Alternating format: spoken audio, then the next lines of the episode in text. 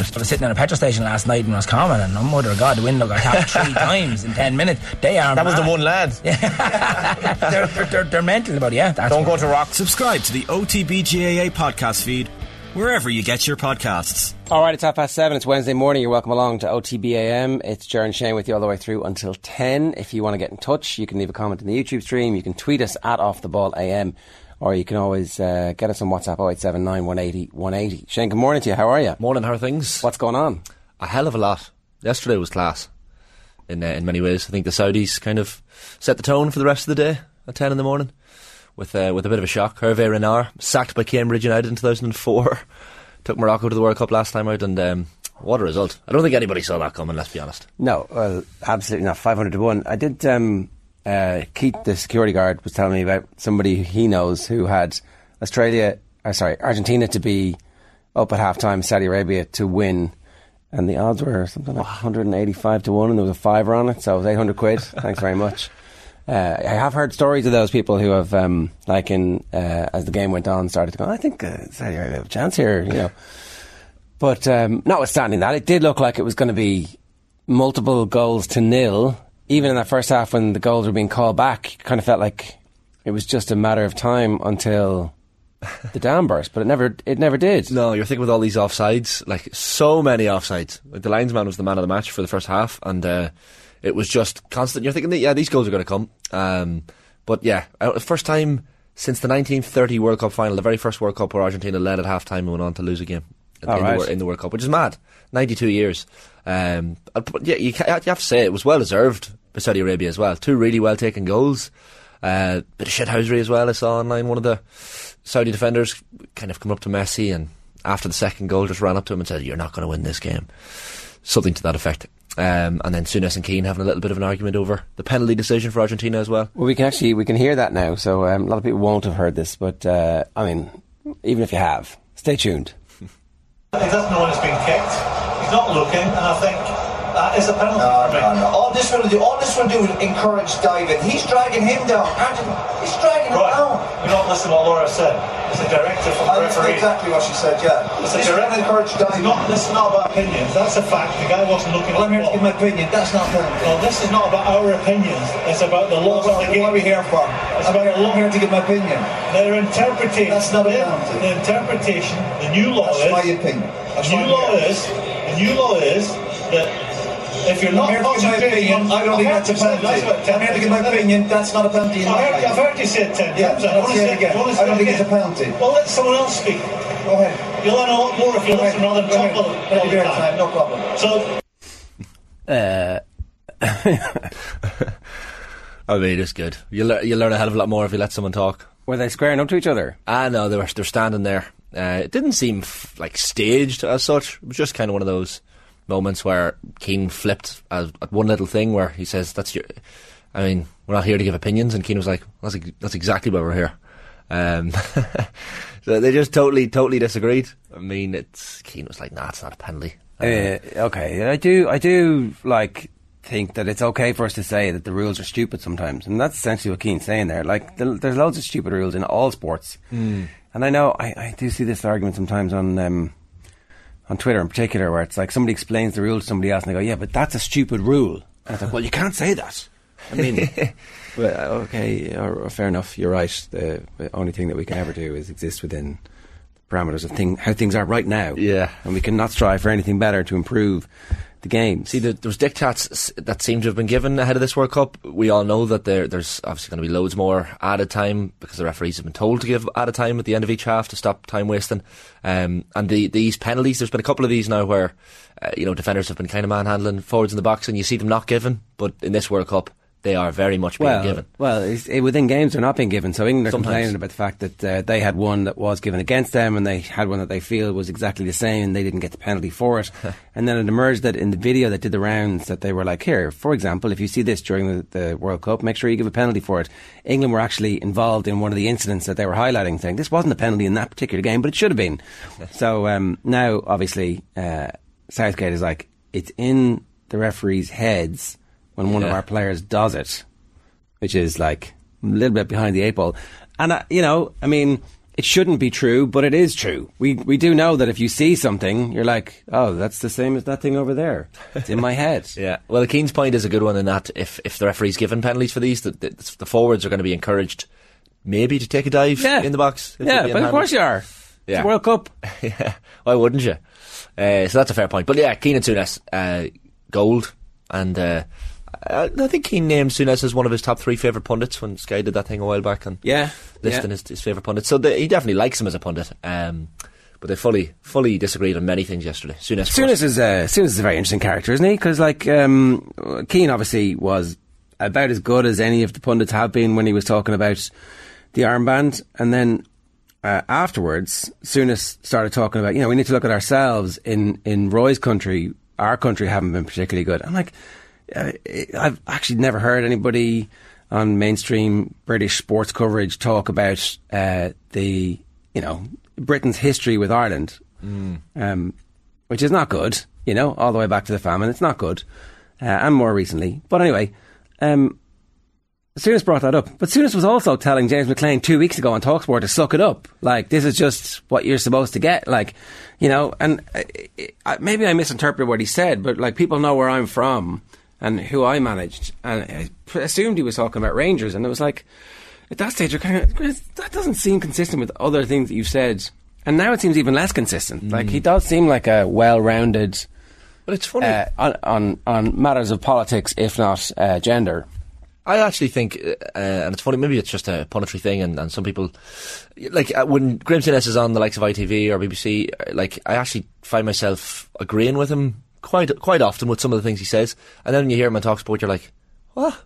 I, I just think sometimes he comes out with things that that are half-formed opinions. Um, now, yesterday, a lot of people kind of sharing his his clip where he's talking about the the British behaviour in Ireland, and, and everyone's like, "Yeah, fair play to Graham for bringing this up." But yeah, no, I, I kind of struck a chord with me as well that he hasn't always been consistent. It's just interesting. Like I, I, I, I, the inconsistencies. Like um, consistency is the hobgoblin of a tiny mind. But like, uh, it's he's a complex character. Oh, big time. Yeah, big time. And and to have, I think uh, ITV are onto something having the two of them on together. Um, It does have the potential to get very fiery. Like I know, Colin is saying that uh, he thinks it would have escalated if um, Keane didn't like Souness, but it does have the potential of as you know uh, they're they're on holidays together. Uh, they go to breakfast together. They have lunch together. They have dinner together. ah, yeah, they're having beers in the evening. Those lads, like, Well, Keane's not having beers. Oh, Keane's not having- But um, uh, you know, they're spending a lot of time together, and after a period of time, Roy just wants the fucking remote control, and you know, he just wants to watch the rugby league. no one's going to like give me the remote control Souness. So I think it could be it could be interesting. I think he has a little bit of respect for Souness as well. Just, I think he likes the fact that Souness pushes back. yeah, but I'm, what I'm saying is that's that's only going to last so long. Yeah, yeah. Before Heat one of is going to ratchet up. Yeah. The, the the air conditioning on the bus won't work one day, and I want to be there to see what happens. Yeah. Um, oh, it was class. And then yesterday evening, like I was sitting at home watching the, the France Australia game, and I mean, Kylian Mba- Mbappe just lit it up. He was immense. When it was one 0 and when the uh, when the Aussie hit the shot from like fifty yards out, you were like, oh, and Yeah. that, was, that was in right till the very last second, and then the ball just it looked like a Jabulani. yeah, just swerved away. Uh, unfortunately, it wasn't. But anyway, And Giroud becoming the, today the all-time equaling men's top top goal scorer for the French team as well, um, with with Henry, which is which is mad. Fifty-one goals. yeah, I do see lots of people on my uh, timelines going, oh, we're going to look back on Olivier Giroud as one of the great strikers. Of, uh, let's go in ten years' time. We'll really appreciate what a superstar he was. I'm like, I don't know, I don't know, I don't know. I don't think he's in the same class as Thierry Henry, and I don't think he's in the same class as like the other great strikers. I don't even think he's the best French striker. If Benzema had been fit for uh, this and also had not been, you know, uh, not allowed to play for legal reasons, Yeah. uh, then I don't think he would have got anywhere near the 51 goals. like funny- he's nowhere near as good as Karim Benzema, and I don't think we're going to like suddenly in 10 years' time go, oh, we crim- criminally underrated this guy just because whatever. No, I agree. I agree with you. And, uh, but I think uh, Vincent Kompany was, was in the studio last night, and he was asked about about Giroud and, and marking him what he was like to play against, and he actually straight away was like, "Well, uh, he, he he was almost hinting that like he wasn't that difficult to play against because of the way Man City played. You know, the ball wasn't near our box too often, but when the ball is is in the box, Giroud is is as good as anyone. So th- I think in a very specific scenario and situation on the pitch, Giroud is world class. Um, and then different moments. Like as he said, like if you're trying to mark Kylian Mbappe, if there's loads of grass behind you, Yeah, I mean, come on, he's playing with like this guy gets all of the attention, and he strolls in and side foots one in, and everyone's like, "Oh, 50 goals." It was a nice header. It was a nice header though for the fifty header. Look, I'm not saying he's bad. He's obviously good, but he ain't great. Hmm. We're not going to suddenly be like, "Oh, he got robbed of a Ballon d'Or." There was never a moment in his career where he's in a conversation with a Ballon d'Or, and that's about that's fine. That doesn't mean he's had a bad career. Anyway, we need to move on because massive, massive news coming in the last 24 hours, and I'm not talking about Ronaldo. Uh, Manchester United officially, formally for sale. That is a big deal. But let's talk a little bit about Ronaldo before we get to that. Noel Cal says, "Can Shane explain the cringy love they?" That's you, Manchester United fans, have for Ronaldo. Twice he was desperate to leave them, yet they adore him. Well, Why do you uh, love this? Very, very I have to say, like interesting character. so much, Shane. I, I don't. I don't love him. Um, I certainly don't love him. I think a lot of United fans loved the 03 to 09 um, era Cristiano Ronaldo for what he, for what he did on the pitch.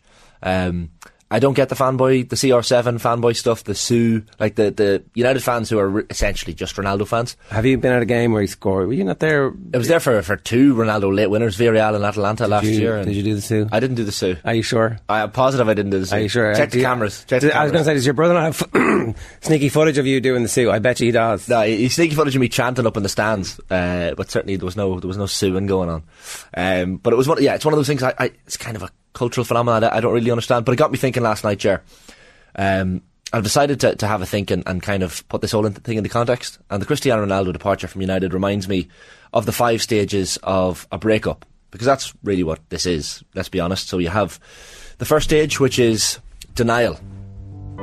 I'd argue the breakup started the day United fans laid eyes on him. It was love at first sight, the stepovers, the curly spaghetti hanging out of his hair, the lack of English. He was always going to break United fans' hearts, Jared, but first he did a pretty good job at becoming a club legend on the pitch. 2009, though, after six years and many trophies, individual and team, he moved to Real. Denial. How could this happen? Why would he want to move? But Fergie sanctioned it, took the transfer fee, and off he went.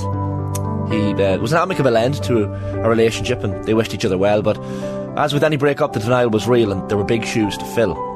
The denial returned when rumours swirled in the days leading up to August 27th, 2021, that he was on the verge of signing for Manchester City. For United fans, it was like your favourite ex getting with your best friend, your worst friend. The second stage is anger, Jer.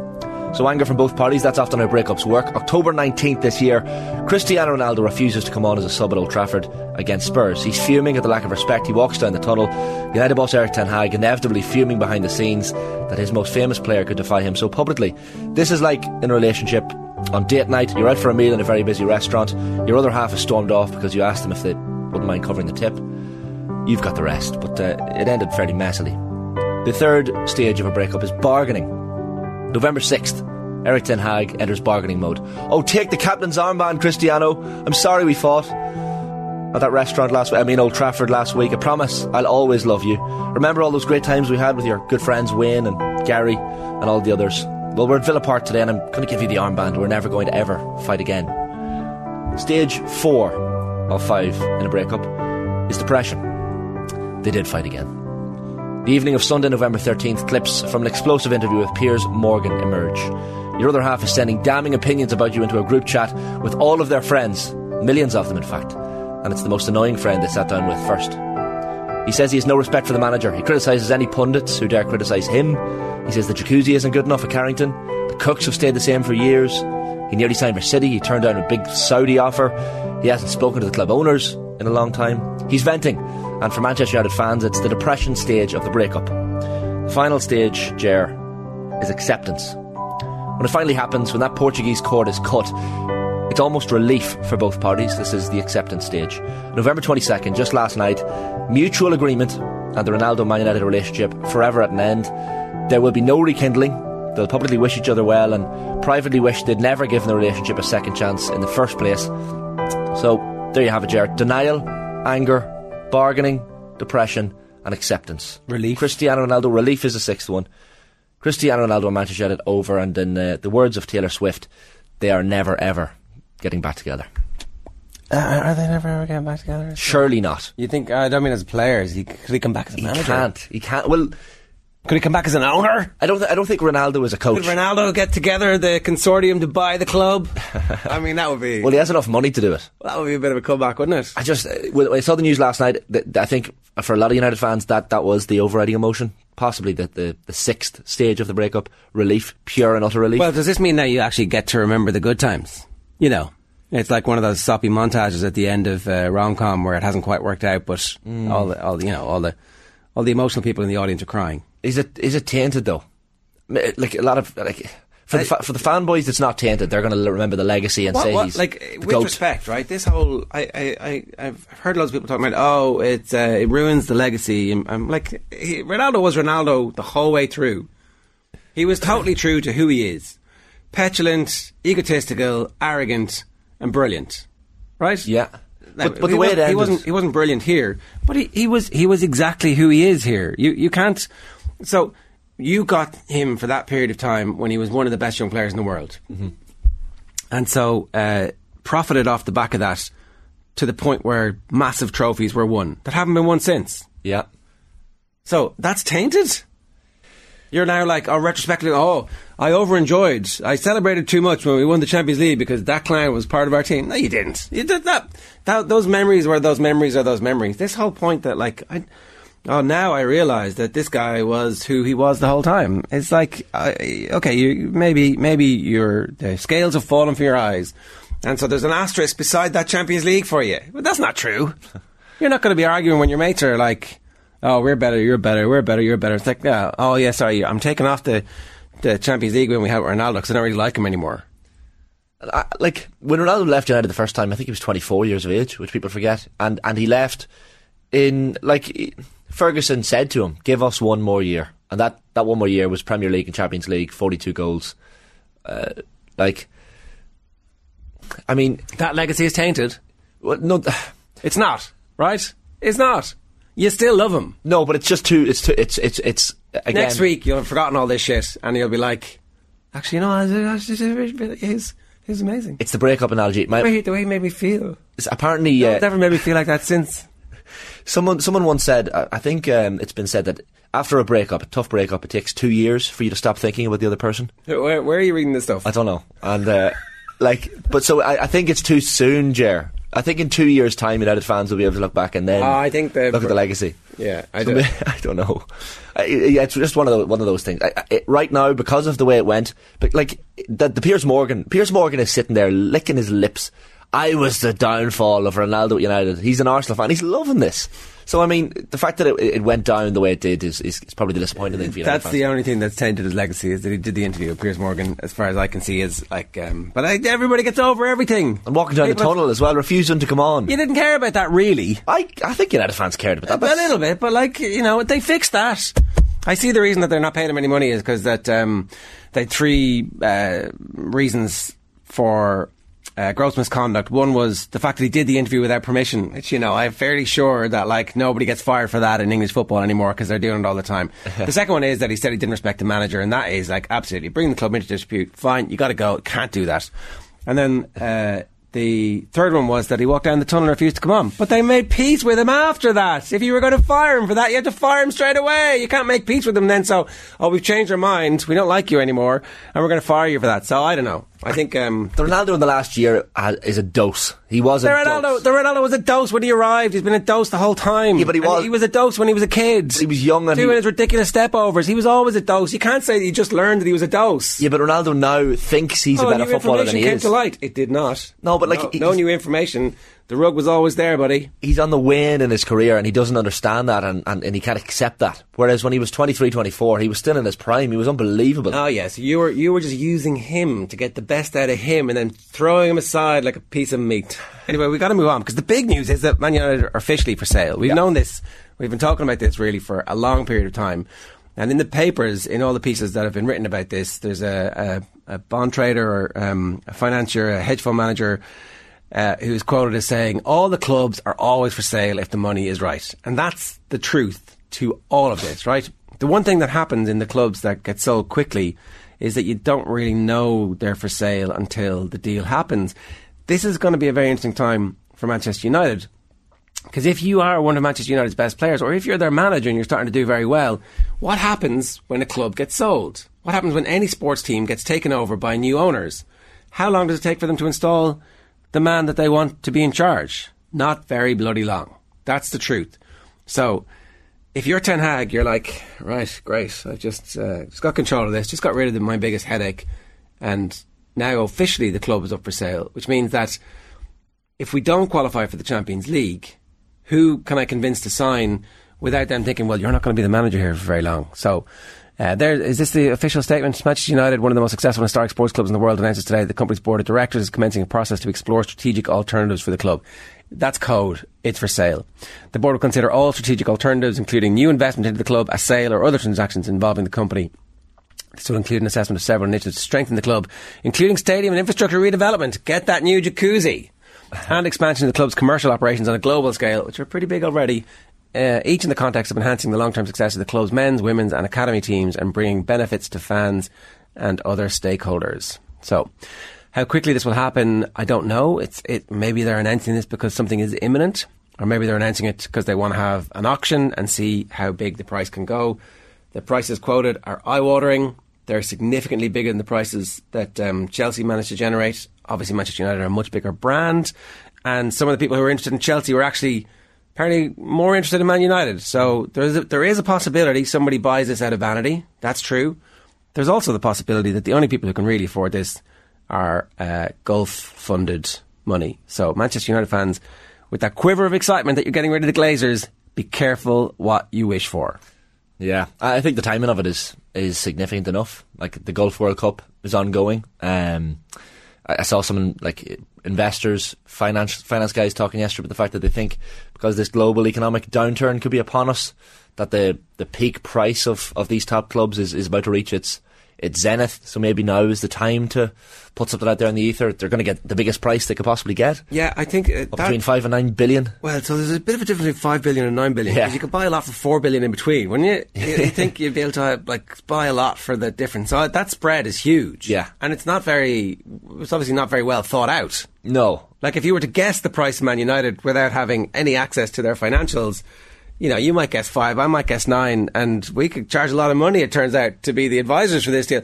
Yeah, try and try and get a bit more money there, lads. Uh, what do you think? yeah, the, the nostalgia element that you mentioned could could get someone into buy. Like, as soon as this was announced last night, like United share, uh, share price on the New York Stock Exchange rose by seventeen percent. You know, added an extra four hundred million to the to the capital. Um, I, I don't know what it means for January signings. Uh, with the club being up for sale, potentially up for sale. Like the the quotes from Avram and Joel Glazer, and let's not forget that "Love United, hate Glazers" has been one of the phrases that's that's done the rounds at Old Trafford for the last what 17 years since they took over in 2005. But Avram and Joel, in their statement, this will rile United fans up the wrong way. Said we remain fully focused on serving the best interests of our fans, shareholders, and various stakeholders. That is nonsense. I mean, that would be a first for the Glazers. Like they're they are they're scavengers essentially. Like they pay themselves Well, massive dividends uh, year look, on year. Look, I mean, they're, they're they're just business people. And hang on, like this is the the oh we we deserve better treatment because we're fans of this club. But you're haven't you're- invested in the club. Well, the stadium's falling apart. The, they- the training they- ground needs a jacuzzi. The fucking squad is uh, one have had a load of money invested Yeah, in but it. they haven't won Premier League since 2013. Yeah, that's not the Glazers' fault. That's the Well, I'd you know, argue it's it's the manager's very much their fault. fault. It's the football side of operations have been given enough money to compete against Manchester City and Liverpool, and they failed to do so. They don't back the managers enough in, in transfer They've windows. backed them loads. They ba- They- they- that's nonsense. They've backed them loads. They back they buy, they buy players that all, that they want to buy almost. ah, come on. Well, like Ronaldo was. They don't a- know anything about. They don't know anything about Bastian Schweinsteiger. Some clown decided this guy's got a good reputation, and I, I think blaming them for that gives Manchester United fans this kind of uh, weird sense of power. It's like, yeah, we're standing up for the club, but like, it's not true. Like the the amount of money that was spent on the team was sufficient for the team to have been successful. I think if you asked any United manager since Ferguson, you asked Moyes, Mourinho, Van Gaal, uh, Rangnick, Solskjaer, any of them, I don't Jose. think Jose, I don't think any of them would have a positive thing to say about in in private But about the Glazers. What do you think? What do you think the uh, manager of Liverpool says about the owners of Liverpool? Do you think he's like in private? Yeah, they're great fellas. They give me all the money I want because they don't seem to, and yet he has managed to win a Champions League and league. Yeah, but, but like I- Can we uh, look? I, I think arguing about the Glazers is Yeah. is uh, Roundabout. Man United fans think disaster. Uh, I think other people are like, yeah, they did make a lot of money. They took a lot of money off the table from the club. That's how business works. That's what all of the other owners are largely doing as well. Like, there's some talk that maybe PSG might be for sale. That maybe the Qataris have had enough. They've got what they want out of that. I don't. I don't know. That's going to be very interesting to see what happens with that. There is one other possibility that it isn't just um, golf money. Maybe one of the big uh, media companies buys Manchester United. So, um, big news in, in American corporate world on Sunday night. Disney fired their chief executive, and they brought back the old guy, Bob Iger. Now, this is- gets a little bit boring, right? But Iger was kind of this uh, revolutionary figure who brought in ESPN and acquired Marvel and a lot of other brands that you will be familiar with. That has turned them like kind of turned Disney around into this absolutely most important uh, entertainment company in the Western world. Um, there's some talk that they might try and buy Netflix. Uh, Netflix is worth 127 billion, right? Right. And if you were to try and buy it, I suspect you'd have to pay a bit more than that. Uh, Disney's worth 180 billion. Technically, Manchester United are only worth two and a half on the stock market. So one of those big super corporations could come in and buy Man United, and that might not be the worst thing. You know, that might be that might be a vaguely acceptable corporate face of ownership, where it's like, oh, uh, down with Disney, uh, screw you, Mickey Mouse. I don't know. I don't know. Screw you, Netflix. Um, well, it's yeah. Didn't Jim Ratcliffe balk at the idea that United were worth 10.2 billion, and he was like, no, too much. Um, Isn't Jim Ratcliffe type of fella who'd say that and then go, I got it for 10.1, I'm a genius? yeah, yeah. Well, maybe whoever, the owner is, I think United fans will want someone who is going to, to invest. Who do you want? I don't, I don't know. What if it's a Gulf state? I mean, United fans are left in a position that a lot of clubs are being left in. Then you're, you're like, happy days. There's investment, but don't feel good about this. I mean, Would you stop supporting them? I, I wouldn't feel good if United were taken over by the Saudis. I really wouldn't. Um, look, Newca- I know there's still like there are still Newcastle fans staging protests at games, at home games outside St James's Park, uh, and insignificant numbers as well. So, you know, everyone says, "Oh, Newcastle fans have bought into the Saudis and sports washing works," but there's a hell of a lot of Newcastle fans who who still don't feel good about the whole thing. Um, I will continue to protest until there's some signs of progress in terms of human rights in Saudi Arabia, and that's not that's not coming anytime soon. So I don't know. I, I would I wouldn't feel good about it. It, remains to be seen. You, you almost feel it when when a big club is sold in this day and age that it is going to be a Gulf petrodollars uh, investment that that buys it, but. I mean, there's plenty of options. It, it could be, as you say, a nostalgia purchase for someone who, who realizes this is one of the you know most famous clubs in the world. Yeah, look, there's the, definitely the vanity buyer. There are vanity buyers out there, and the Glazers will want to flush them out, and they want to flush the big corporate money out. And I mean, I don't know. I, you, you're starting to see those um, American conglomerates come together that are fronted by uh, famous people who made money from, you know, LeBron has been talked about as a potential future owner of a basketball franchise. Um, we see was Diddy involved at one point. Uh, there, there are a couple of other people who have been um, definitely thinking about this, and they, they can be the front man, and um, the money will come from Wall Street, and you'll never really know who it is. But that, all that has to get paid back. Like, I think, um, look, uh, we can get into the ownership structure and uh, and how that money is, is wasted or used uh, again. But Supercan three five four says he was the final straw for the Glazers. Their final cash cow is gone, so they're cashing in. It's Ronaldo who did it. Ronaldo brought the Glazers down. Even if he didn't mean it, he's done the greatest favour of all. Was still a legend anyway. You see, this is this is it. Uh, is saying that he thinks that Ronaldo will be seen as a hero in time because of his comments about Glazers. Well, that that's probably the only part of the Piers Morgan interview that a lot of United, fans were like, "Yeah, you're absolutely right." like the other, uh, what was it, an hour and a half long? The other hour and twenty eight minutes were complete codswallop, and yet that that couple of minutes where he referenced the Glazers and spoke about the need for investment, United fans, I think, to a to a man and woman were like, "Yeah, fair enough, makes sense."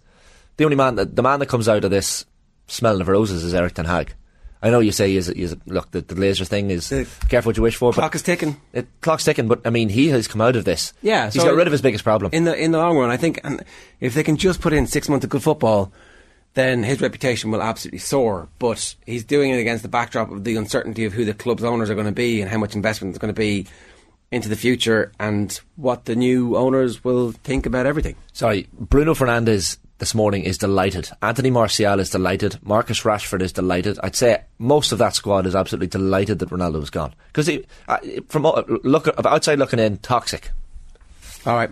Check out the lunchtime wrap today, bringing you all the latest football news. It's with thanks to Deliveroo. Check out the app for some great match day meals, meal deals across the World Cup. Deliveroo, food, we get it. After this short break, we're live from Qatar with the one and only Graham Hunter. OTB AM. To Qatar for the first time today. Graham Hunter, good morning to you. How are you? Buenos dias, chicos. Football, bloody hell, eh? Quiet 24 hours. Ah, yeah, yeah, yeah, yeah. You, you, you're talking to an Arabic country language if you don't mind. i am already in trouble this morning about that. So let's just start with the, the timeline of events goes from uh, Leo Messi opening the scoring and everything looking rosy to Ronaldo being fired essentially and uh, the Glazers putting the club up for sale and France reminding us that, you know, we're not just champions for no reason. I'd say when it comes, when the history of football comes to be written, those 24 hours are going to be as seismic as anything we've actually seen in a long time. If, if the club gets, it's a corn, if United get sold. It, it's a it's a cornucopia, isn't it? It's an absolute biblical cornucopia of uh, fun. Where, where, do you want me to start? Drop a pin, Jared. Drop well, a pin. I, the, the, Glazers thing, I think, is um, is really interesting, right? Like uh, football clubs being sold. Liverpool are up for sale. Manchester United are up for sale. Chelsea have just sold for quite a significant amount. There's loads of Gulf money interested in football, and I just what what like what are you hearing? What do you think? What do you what do you sense about all this? The, the, the, the, first you asked me what I'm hearing. The first thing to say is if you if you want to intertwine two of those stories, let everybody be clear. I have this as a matter of fact. In the summer, Erik Ten Hag's coaching staff, sufficient numbers of the senior players who were consulted, other staff who were at United that Ten Hag inherited, all said it's time for not get him out, not we despise him. It's time to move him on. And the Glazers said no. It was absolutely 100% a decision by the owners that Cristiano Ronaldo must stay. So the mess that you were talking about uh, and, and how people will feel w- was caused by the owners. Um, as far as the Glazers are concerned, having read the statement, I think that because they've been so despised for their leeching of money and despised by people who are beyond Manchester United fans. And not, if you were one, the, the level of desperation must have been high because any big club run in a way where it's tied its bootlaces together, which they have, ineptitude of appointments, ineptitude of uh, signings, vast wastes of money, and money being leached out the back door to pay the owners the dividends that's that's an implosion situation, and and therefore far, in my opinion, far far beyond the idea of not being competitive in the Champions League, not being competitive to win the title, having to work hard to make top four.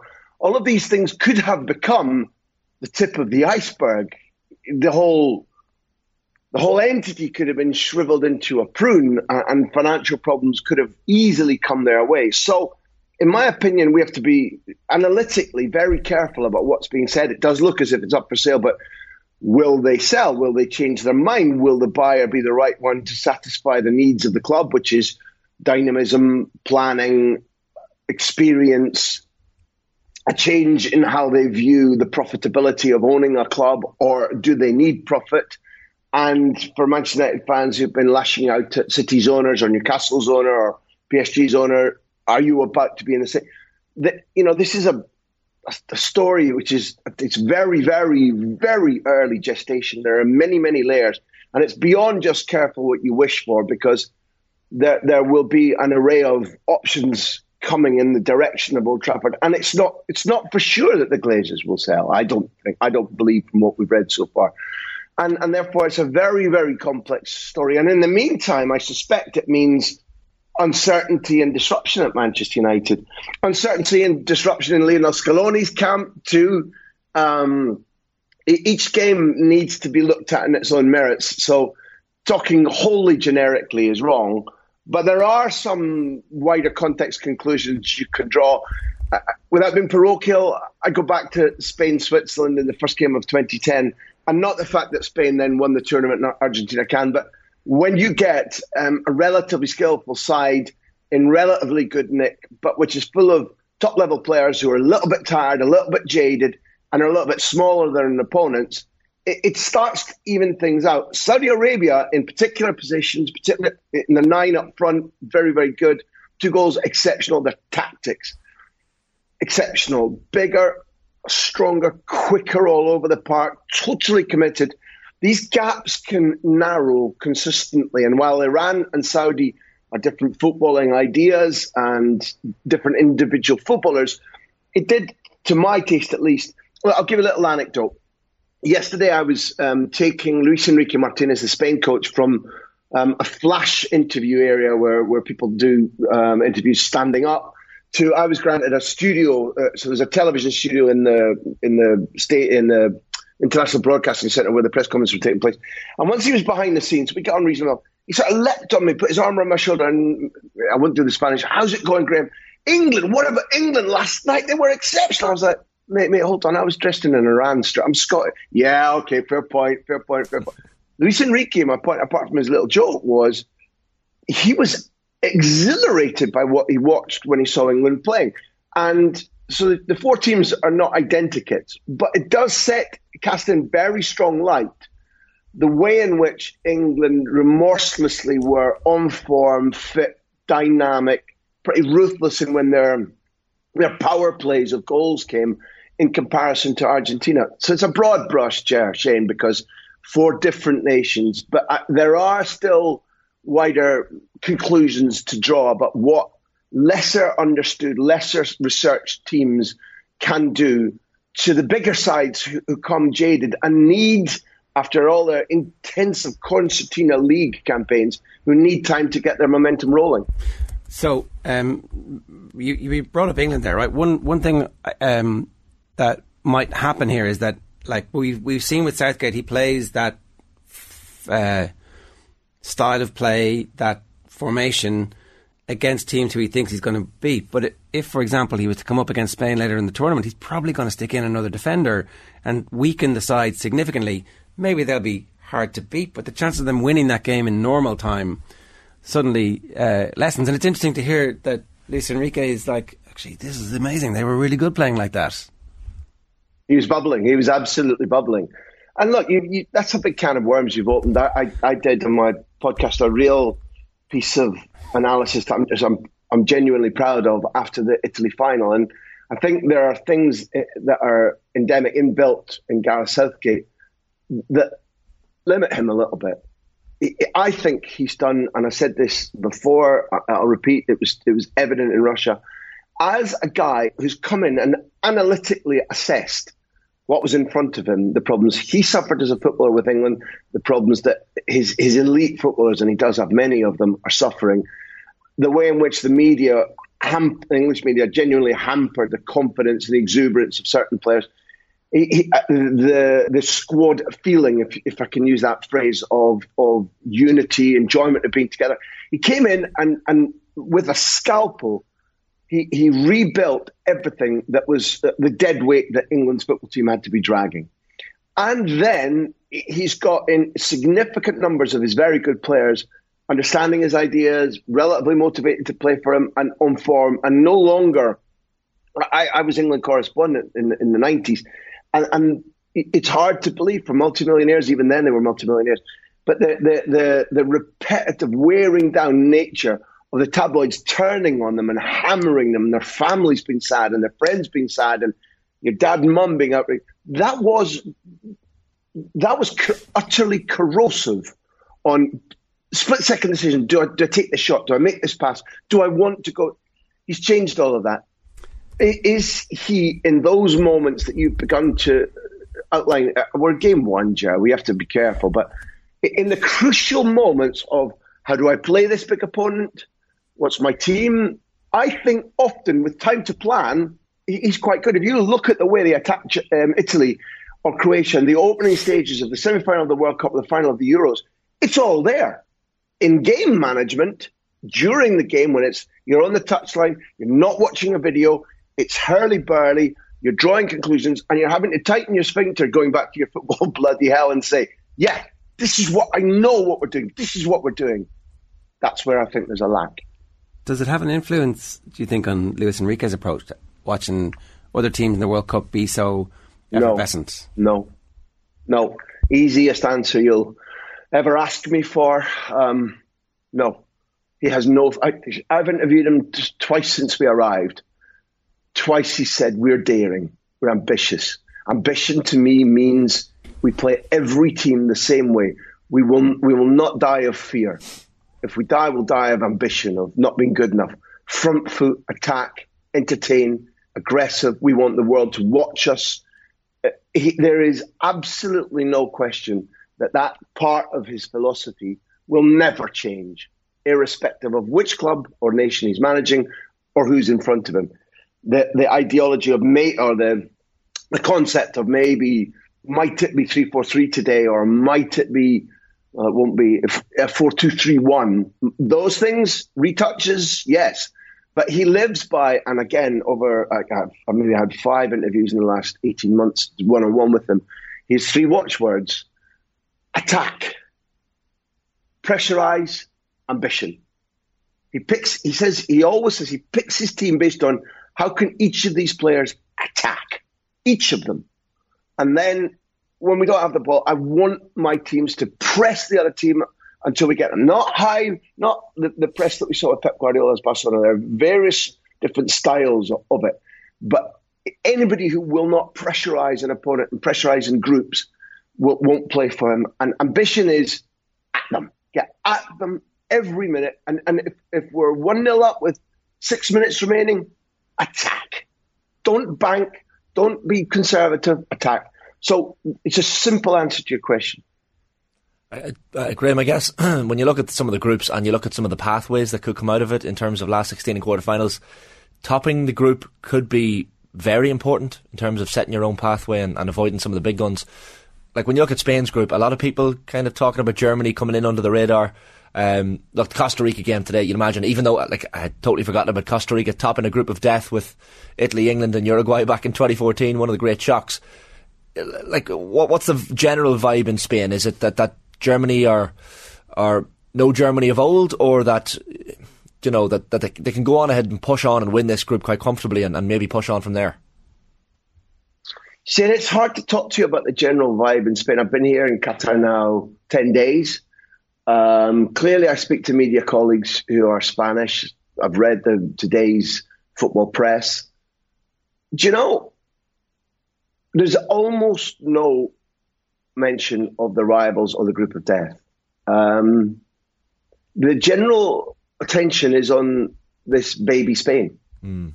There is a, a, wide understanding that this Spanish group, albeit it's very, very junior, I think average age, am I right? Might it be the youngest squad in the tournament on average age? I think so. Um, and therefore, I think there's a rec- over the months since the draw, Shane. There's been a recognition that if Spain don't beat Costa Rica, this is one of those groups that they might not go through. And I think that other nations will do well to look at Spain as we hope they trip up in the group because if they get momentum, they can be dangerous. I don't um, ascribe to. There's been lots of studies and statistical modelling and all this kind of stuff that says Spain are the second favourites behind Brazil, and it's going to be Spain in the. Honestly, having been at eight World Cups now, in various guises, I think Spain lack a killer goal scorer. They're very slender, very lithe, very young, and, and I'm not certain that, that, they, that they portray as, as winners. But in terms of the Spanish media's appreciation of the rivals, they, have become inward looking. The Spanish media and the fans have begun to enjoy this Spain side. They've begun to believe because of um, semi-final Euros, beaten finalists in the Nations, the first side to qualify for two um, Final Fours in the Nations League. There's a general belief that it, can be fun to be involved in Spain again, and, and that's been paramount ahead of thinking about Costa Rica, Germany, or Japan. And but that phrase does not apply to the analysts. I've been talking to the analysts at Spain, And they, they think they've got a very complicated job, not only to beat these sides and go through, but to change the styles that Spain will need to, or the tactical ideas that Spain will need to use in, in to play three very, very different rivals. Uh, what did Luis Enrique think of um, Messi? He hadn't. He had, had, it was before the Saudi Arabia game. Yeah, by that stage, um, he, he, hadn't seen it. I, I, doubt he'll have had a chance to see anything except the highlights. They, you might know by now, they're living next door to one another. Um, they're, I mean, both of them have spoken about the other recently because of that tempestuous time they had in, in, in the move from 2014 to 2015 when David Moyes Real Sociedad beat Barcelona, and there was a stand up, you know, chin to chin, not quite punches, but you know, finger jabbing between Luis uh, Enrique and, and, Leo Messi. So they live in Qatar University. The training pitches and what's called the university hostels are right next door to each other, Argentina, Argentina and Spain, with Holland a hop and a skip away. It's a vast complex, Qatar University, with really, really good training facilities. They don't need to share cornflakes over the breakfast table because they are distinct buildings, but they could lean out the window over the washing and shout, "All right, mate. All right, Gaffer." Could do if they wanted to. Um, what did you make of the Argentina performance? Like, uh, uh, is is that the bit where you're thinking about Spain and the Swiss defeat and thinking, okay, they just need to calm down and, and batten down the hatches? It was odd, um, not just that they were beaten, but that they were beaten having taken the lead. Um, I think if you unravel the, the, the, the, names and the go backwards from the expectation that because they were three years unbeaten and because Messi's been on form for Paris Saint Germain, if we unravel all that and simply look at the the two types of teams, it, in any game we cover, and any time you're at a Premier League game, any time you know it's Villa v Everton, whatever you want to call it, when, when you when you're beaten by two extraordinary goals, and I think each of the goals are pretty extraordinary. Emi Martinez is a good goalkeeper threw everything at both of them, couldn't get there. Um, when you're hit by sucker punches like that, that that that takes some of the juice out of the analysis about were Argentina tactically wrong or were any of them absolute rubbish. The the, the effervescence uh, wasn't there. The ability to squeeze the game wasn't there, and there is no way you can look back on the previous three years of Argentina and Scaloni and say, well, that means it's all a myth. It was all a mirage. In my opinion, that I, I, I don't know if it was who's famous British commentator goals change games. When you're when you're sucker punched by two brilliant goals like that, I think it takes the wind out of your sails. It when you're suffering for energy, it makes it worse. If you look at their performance, particularly De Paul, and if you look at the way in which it, it was Saudi were quite good at nullifying Messi, it emphasizes again how much Argentina rely on Messi to do special things, which is now special passes, tempo controlling, the occasional goal, a brilliant free kick. And and when if you looked at De Paul caught my eye a lot. He's been lethargic and not very influential for Atleti. I felt it was the same way again uh, yesterday. They looked like a team which needed um, fizz, which needed energy, and not conviction or quality or, or self confidence, but but energy. And I say again, that those big teams that, that draw on players who've been who've been thrashed in their domestic season to get re- to get the, as many games played as possible to get here, they need to pick up momentum, and and that's why that first game now for Spain today, it, it, Germany against Japan can have a similar paint to Saudi um, against Argentina. I expect Germany to win, but for, for Spain against Costa Rica, there is abs- Costa Rica are are uh, in certain positions taller than Spain. Set plays become very interesting. Costa Rica are, have appointed a, a, coach whereby the first half of the qualifying campaign won them two points. The second half of the equivalent number of games, they took 19 points.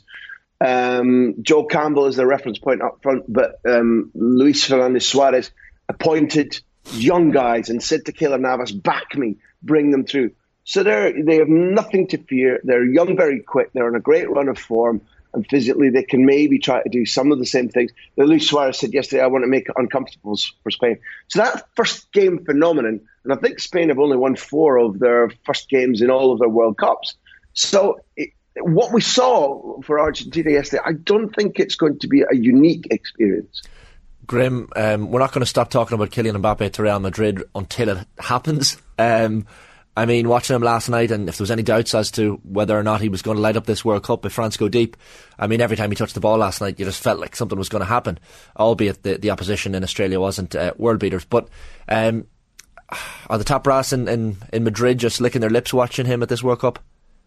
No, not at all, Shane. No. Um, w- will Mbappe move to Real Madrid? Yeah, maybe, but let's be crystal clear There are two primary objectives are Haaland and Bellingham.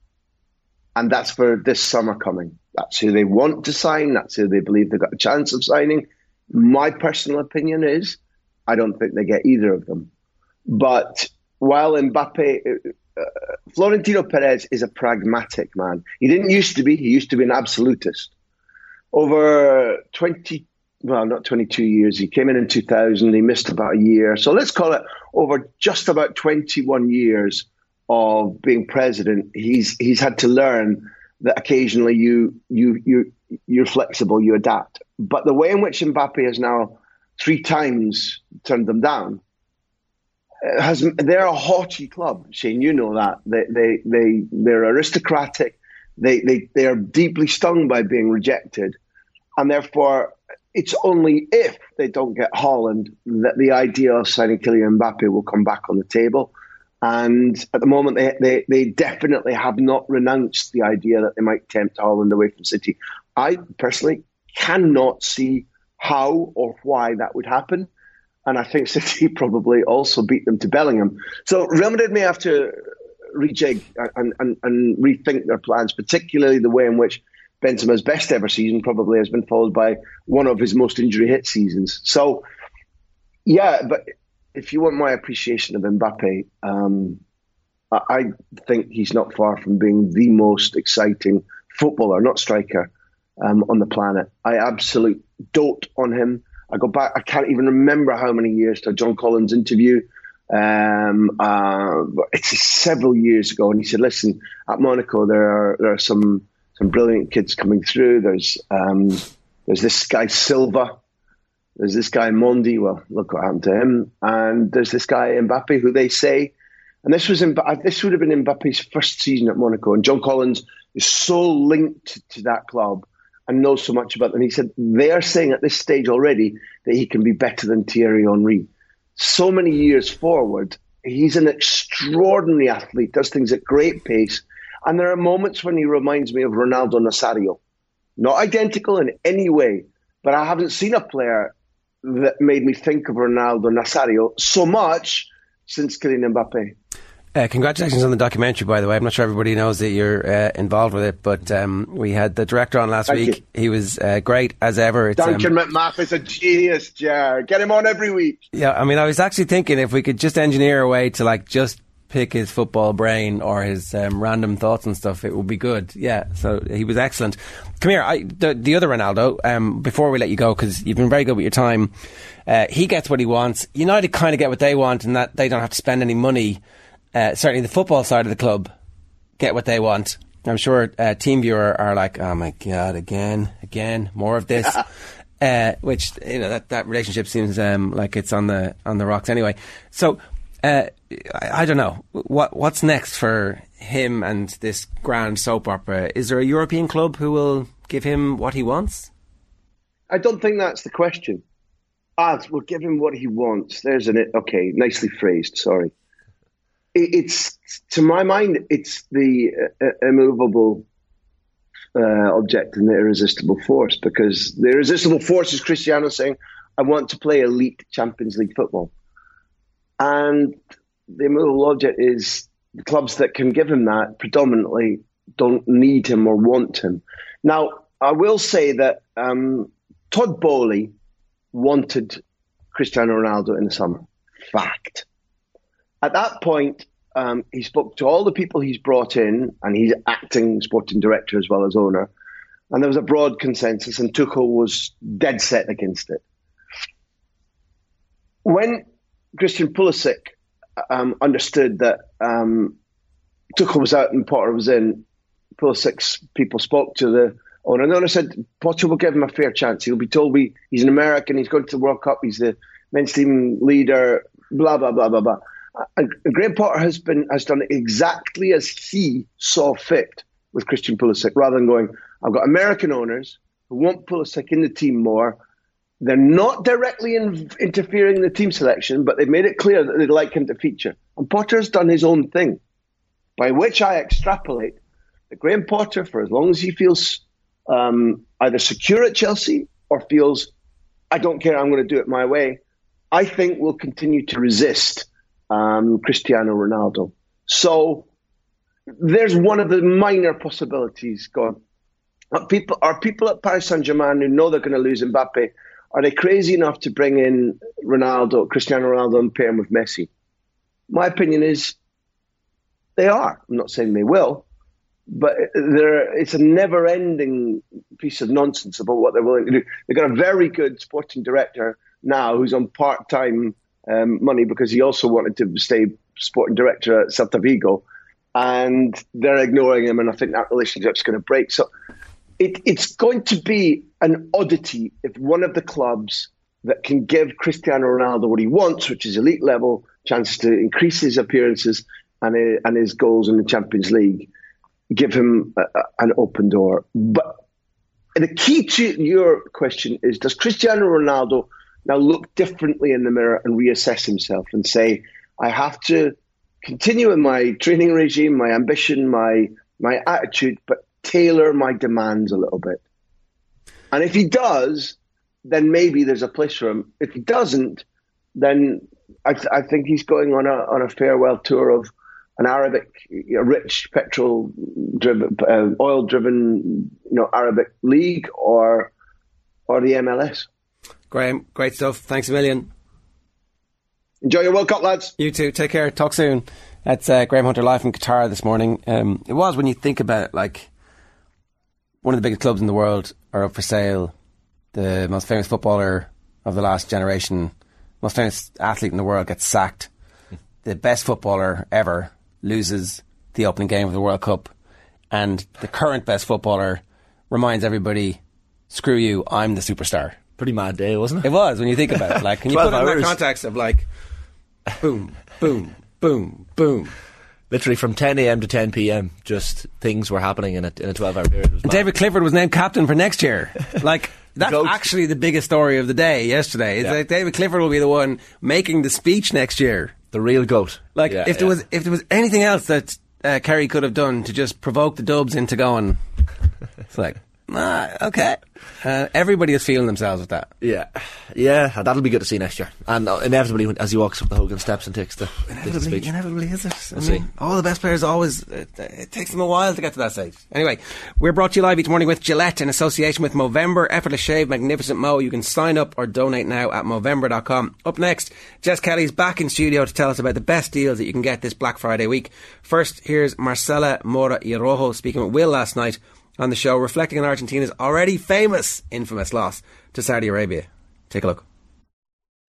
Maybe it's good that it was this early on, and there's no shame in, in, as I say, in the performance today. You know, there's no real recrimination.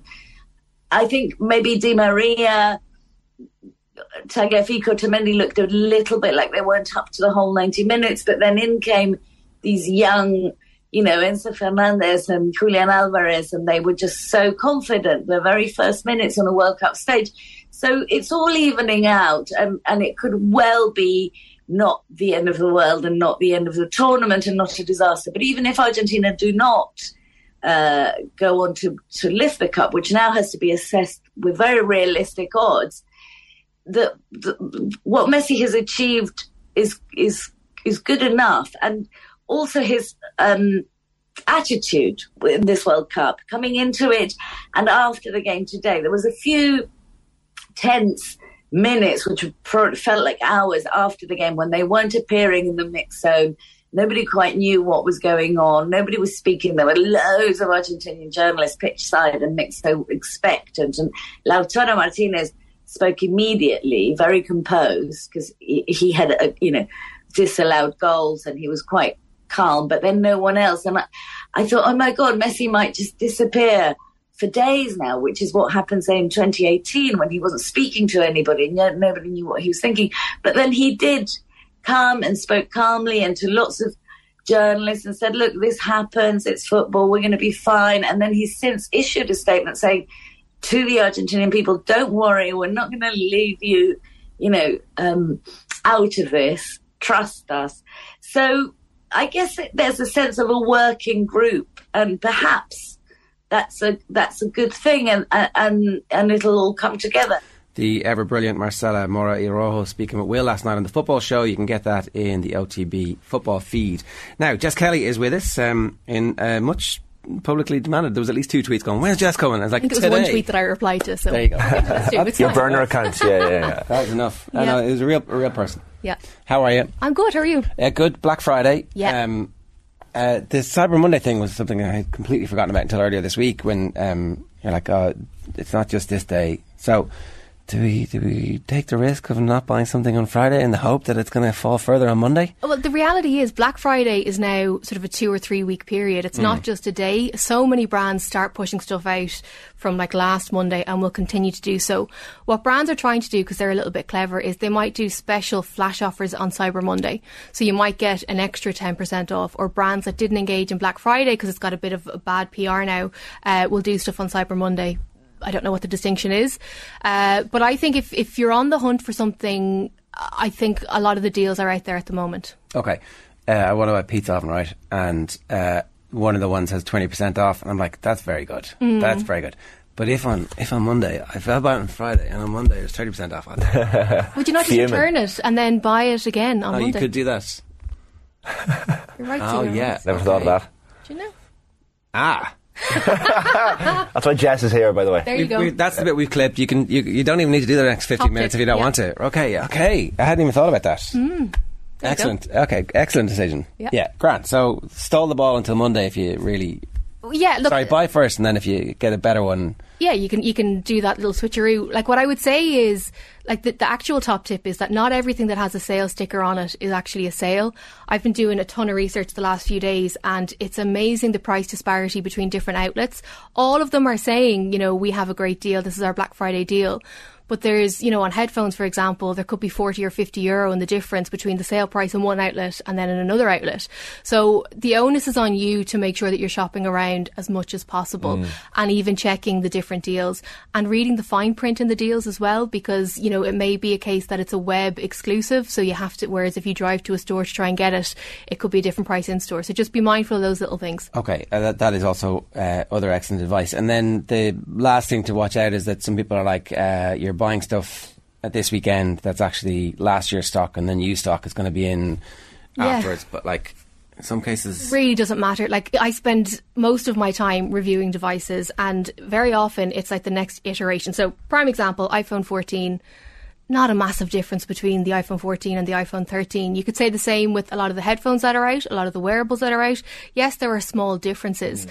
but unless it's going to make a massive impact to you, do you really need it? Another example is the Apple Watch. So I wear the Apple Watch SE. I bought the Apple Watch 6 and I gave it to my mum because the features on it I didn't really need. I don't think she does either, but anyway. Uh, but the, the latest Apple Watch has incredible technology if you are an athlete, which I'm not. if you are someone with multiple medical conditions and you want extra insight into like fall detection, for example, or uh, ECG readings, I don't need that. So why would I spend six or seven hundred quid on something that I could get for two hundred quid and it does the majority of the stuff that I needed to do? So don't be swayed by the newest models. Don't be swayed by deals that aren't actually deals. And just do your research. The, like the key thing that people always say, because some people hate the idea of Black Friday because it's just pushing consumerism. If you weren't going to buy it anyway, don't buy it on Black Friday. yeah. Uh, that's, I mean, that's the whole power of consumerism, isn't it? That they're like, oh, they have this uh, Retina display. I really need Retina Yeah, display. yeah. what is, a it? Retina display? You know. Yeah, no, I know it's Uh, bonkers. but I do remember there was like a period of time where I was like on the verge of buying um, an, an Apple laptop or whatever it's called, MacBook, and uh, it was the marketing had just got to me. yeah, It had been like this kind of decade long. This is the nicest thing in the world, and you don't have it. Everybody Yeah. else has this. You you must have it. And then the Retina display thing came in. I was like, I actually still don't really know what it means. The, the screen looks a little bit clearer, maybe. It is. It, it comes down to screen clarity, but if you have 21, 21 vision, you might be able to spot the difference. But it's the same with the iPad now as well. I was looking around, and a lot of the deals in a lot of the big retailers are for last year's basic iPad. So you can now get a basic iPad for just over 300 quid, or you can get this year's model for around 400 quid. There's not a massive difference. Yeah. The screen is slightly bigger, it's slightly clearer. Does the average consumer care? The answer is no. Most of the texts that I get into Newstalk all the time looking for tablets are for parents and grandparents, either for kids to watch a bit of whatever they're watching, Yeah. or for grandparents to do a bit of online shopping, the odd email, and keeping in touch with people. Yeah. Do they need Notion screens? No. Yeah, no, uh, excellent advice. Right, what have you got for us? So I have uh, headphones. So I'm a big fan of in-ear headphones. I wear them all day, every day, and my favourites are still Samsung. But we've moved on from the Galaxy Buds Live, which were top of my list the last few years, and these are the Galaxy Buds 2 Pro. They're usually 239 euro. They're on sale at the moment for 199, both on Samsung's website and in Harvey Norman. This is one of the ones that's on sale in another retailer but for 40 or 50 quid more expensive. So just be mindful when you're shopping around. These are great because they're very comfortable when they're in your ear. They have noise cancelling and the audio quality is deadly. They're also really useful for pairing to multiple devices. So I have them connected to my laptop and to my phone. So you can switch between them uh, when you're going around the place, depending on what you're doing, and they connect seamlessly. So I really like these. Saw something mad the other day. Do you know the in-ear? So the in-ear headphones with the headphones built around it. Them, yeah. And I was like, this is mad. This is total noise. Yeah, that's for like if you're if you're on my level of you know super social awkwardness, that's grand. But again, for the majority of people, I don't think you need it. The, Yeah. the noise cancellation that are built into these are great, and the good thing about these ones and a lot of the different ones that are out there now is that you can long press on them and it'll give you that ambient noise. So if you're walking down the street and don't want to be completely in your own little world, Yeah. it's good to have some of that ambient noise coming in. Um, does it tell you when they're about to wear down on? Yes, Because the what I've noticed about the um, Apple AirPods. Uh, when you're using uh, um, an Android phone, they Yeah. don't tell you. They just wear out. Yeah, there are certain features that if you move outside of the ecosystem of the brand of headphones, you don't get the full shebang. So, for example, I'm using these ones uh, and I'm using an iPhone. So, you're not getting all of the elements, but it does make this little sort of ding, I suppose, to tell you that when the battery is going down, um, which is not great. And you can also uh, find them if you lose them as well. If you lose one or two of them, you can call them and you'll be able to find them. Okay, okay. Um, better than the Apple ones. Yeah, 100%. I- I, I- I don't like the Apple ones at all. The Jabra Elite are the ones I use running. Like I assume they're good for Yeah. jogging or whatever as yeah, well. and like. the, the good thing with this, so I have last year's version, which is the Buds Pro, and then I've got the Buds 2, and the design of these is so much better. They're much more, they're much smaller, and they sit more securely in your ear as well. Um, so yeah, no, they are, and they're, you know, all terrain proof as well. So if you're out in the rain or whatever like that, you'll be grand. Okay, so the Samsung Galaxy Buds 2 Pro are on offer at the moment at 199 quid on Samsung's website and Harvey Norman. Yeah. The Huawei Watch Fit 2. Yeah, again, people have this in their head that they have to spend hundreds and hundreds of euro on a wearable. I mean, that doesn't look very different from the other, uh, like the one you have, No. which is an Apple one. No, and that's why I love this one. So this, firstly, the normal price is 150 quid. The best I've seen is around 120, and that's across retailers. Um, the screen on this is really nice. It's more uh, rectangular than square, so it takes up a good part of your wrist, but not in a bad way. It's very comfortable. Uh, it works with both iOS and Android. It'll do all the fitness tracking that you'd want, um, but it also gives you that smartphone functionality, so you'll get your messages and stuff like that. So if you have someone who wants a watch and you don't want to spend hundreds and hundreds, this is definitely the way to go. Huawei is actually my favorite, I think, in terms of wearables at the moment, because they also have one called the Huawei Watch GT3 which looks like a traditional watch. Uh, you can get it in a really nice gold strap if you know you're uh, conscious about the aesthetics of it. Battery life is great, the functionality of it's great, and again, it's a fraction of the cost of mm. what you're paying for the Apple or the Samsung watches. 120 seems very good like, re- comp- in comparison to like other smartwatches. That seems very reasonable. But I think, as Jer said about the MacBook, people get bamboozled by marketing and they think that they need to have something because they see it pushed so much. Like Huawei, I don't think are great at marketing themselves. And obviously, they had that little bit of a snafu with the fallout with Google and America and all the rest, which damaged their phone side of things. But in terms of their accessories, they're killing it. Okay, so the Huawei Watch Fit 2 available for 120 quid. Um, it, just to go back to the um, the buds, Yeah. I, I find that um, certain people who I'm talking to on a semi-regular basis. Like, what? What are you saying? I can't hear you. Are you on your earbuds again? Mm-hmm. Can't hear you. Is that? You get a little bit of that? With No, not with these ones. Okay, and I, I don't know if it's an AirPod thing. I don't like the AirPods for a few reasons. First, I don't find they sit as secure, but I also hate the bit that kind of like hangs down your jaw. I've got a giant jaw, and I just feel like it kind of digs in, and the noise it, it kind of picks up the rustly bits, which I'm not mad about. So I prefer the buds that kind of sit in your ear and are very comfortable. humble brag. Okay, so TVs. That's the other big thing. The big ticket items that people buy this time of year. Yeah, this is where you can get good value. And I think, again, it, it's easy to get bamboozled when you go into a store because if you look at a wall of TVs and they're all tuned to look as good as possible, it's very difficult to see the distinction between one that costs 500 quid and one that costs 15 or two and a half grand. So, like the good news is it's kind of difficult to buy a bad TV at the moment. They all kind of come now with very good screens, smart interface, and so on. The one that I've reviewed recently, it's a Samsung S95B 55 inch 4K screen. It's usually two and a half grand, and the best price I've seen is 1600 euro in Harvey Norman. That's a massive reduction. Huge. Like you can buy a washing machine for the difference. A hundred. If you are looking to, and look again, I'm not being flippant about it. It's a huge amount of money, but if you're looking to invest, this is a really good price. It's also worth noting uh, if you buy directly from the Samsung website, they're doing um, certain deals whereby if you, I think it's if you buy a, ta- a TV, you get a tablet free or something like that. Or if you buy the phone directly from the website, you get a tablet free. So again, shop around because you might get more for your money. Uh, but that price is great. I we have a video of this on the Newstalk YouTube, and it is one of the best quality pictures on a TV I have seen in a long time. They have the different modes. So if you're you know gaming or if you're watching sport or whatever it is, you can flick through. But the basic, the standard screen options are just incredible. Um, and I do think look, it's an investment. But if you have a big TV that you love and that can, you know, serve multiple purposes, then I think it is worth investing in. Uh, so that is a good deal. Also feel like well, you know, three weeks left of the World Cup, perfect time to buy a Yeah. big. You've still got plenty of time. Like to watch Ronaldo in tears as Portugal lose in 4K on 55 inches. Yeah, and the, be wo- pretty nice. the Women's World Cup next summer as well, so Yeah. you're going to get good value out of it. Um, I think uh, these opportunities to use an excuse to uh, buy yourself the best TV, get the biggest TV that your room can take. Yeah, oh, That's 100%. Don't underestimate the size of the TV. And remember that, you know, the bezels, that the sort of screen around the screen has shrunk dramatically. So you're not getting that big border around screens anymore. You're Yeah. getting full screen time. So I would go as big as you can.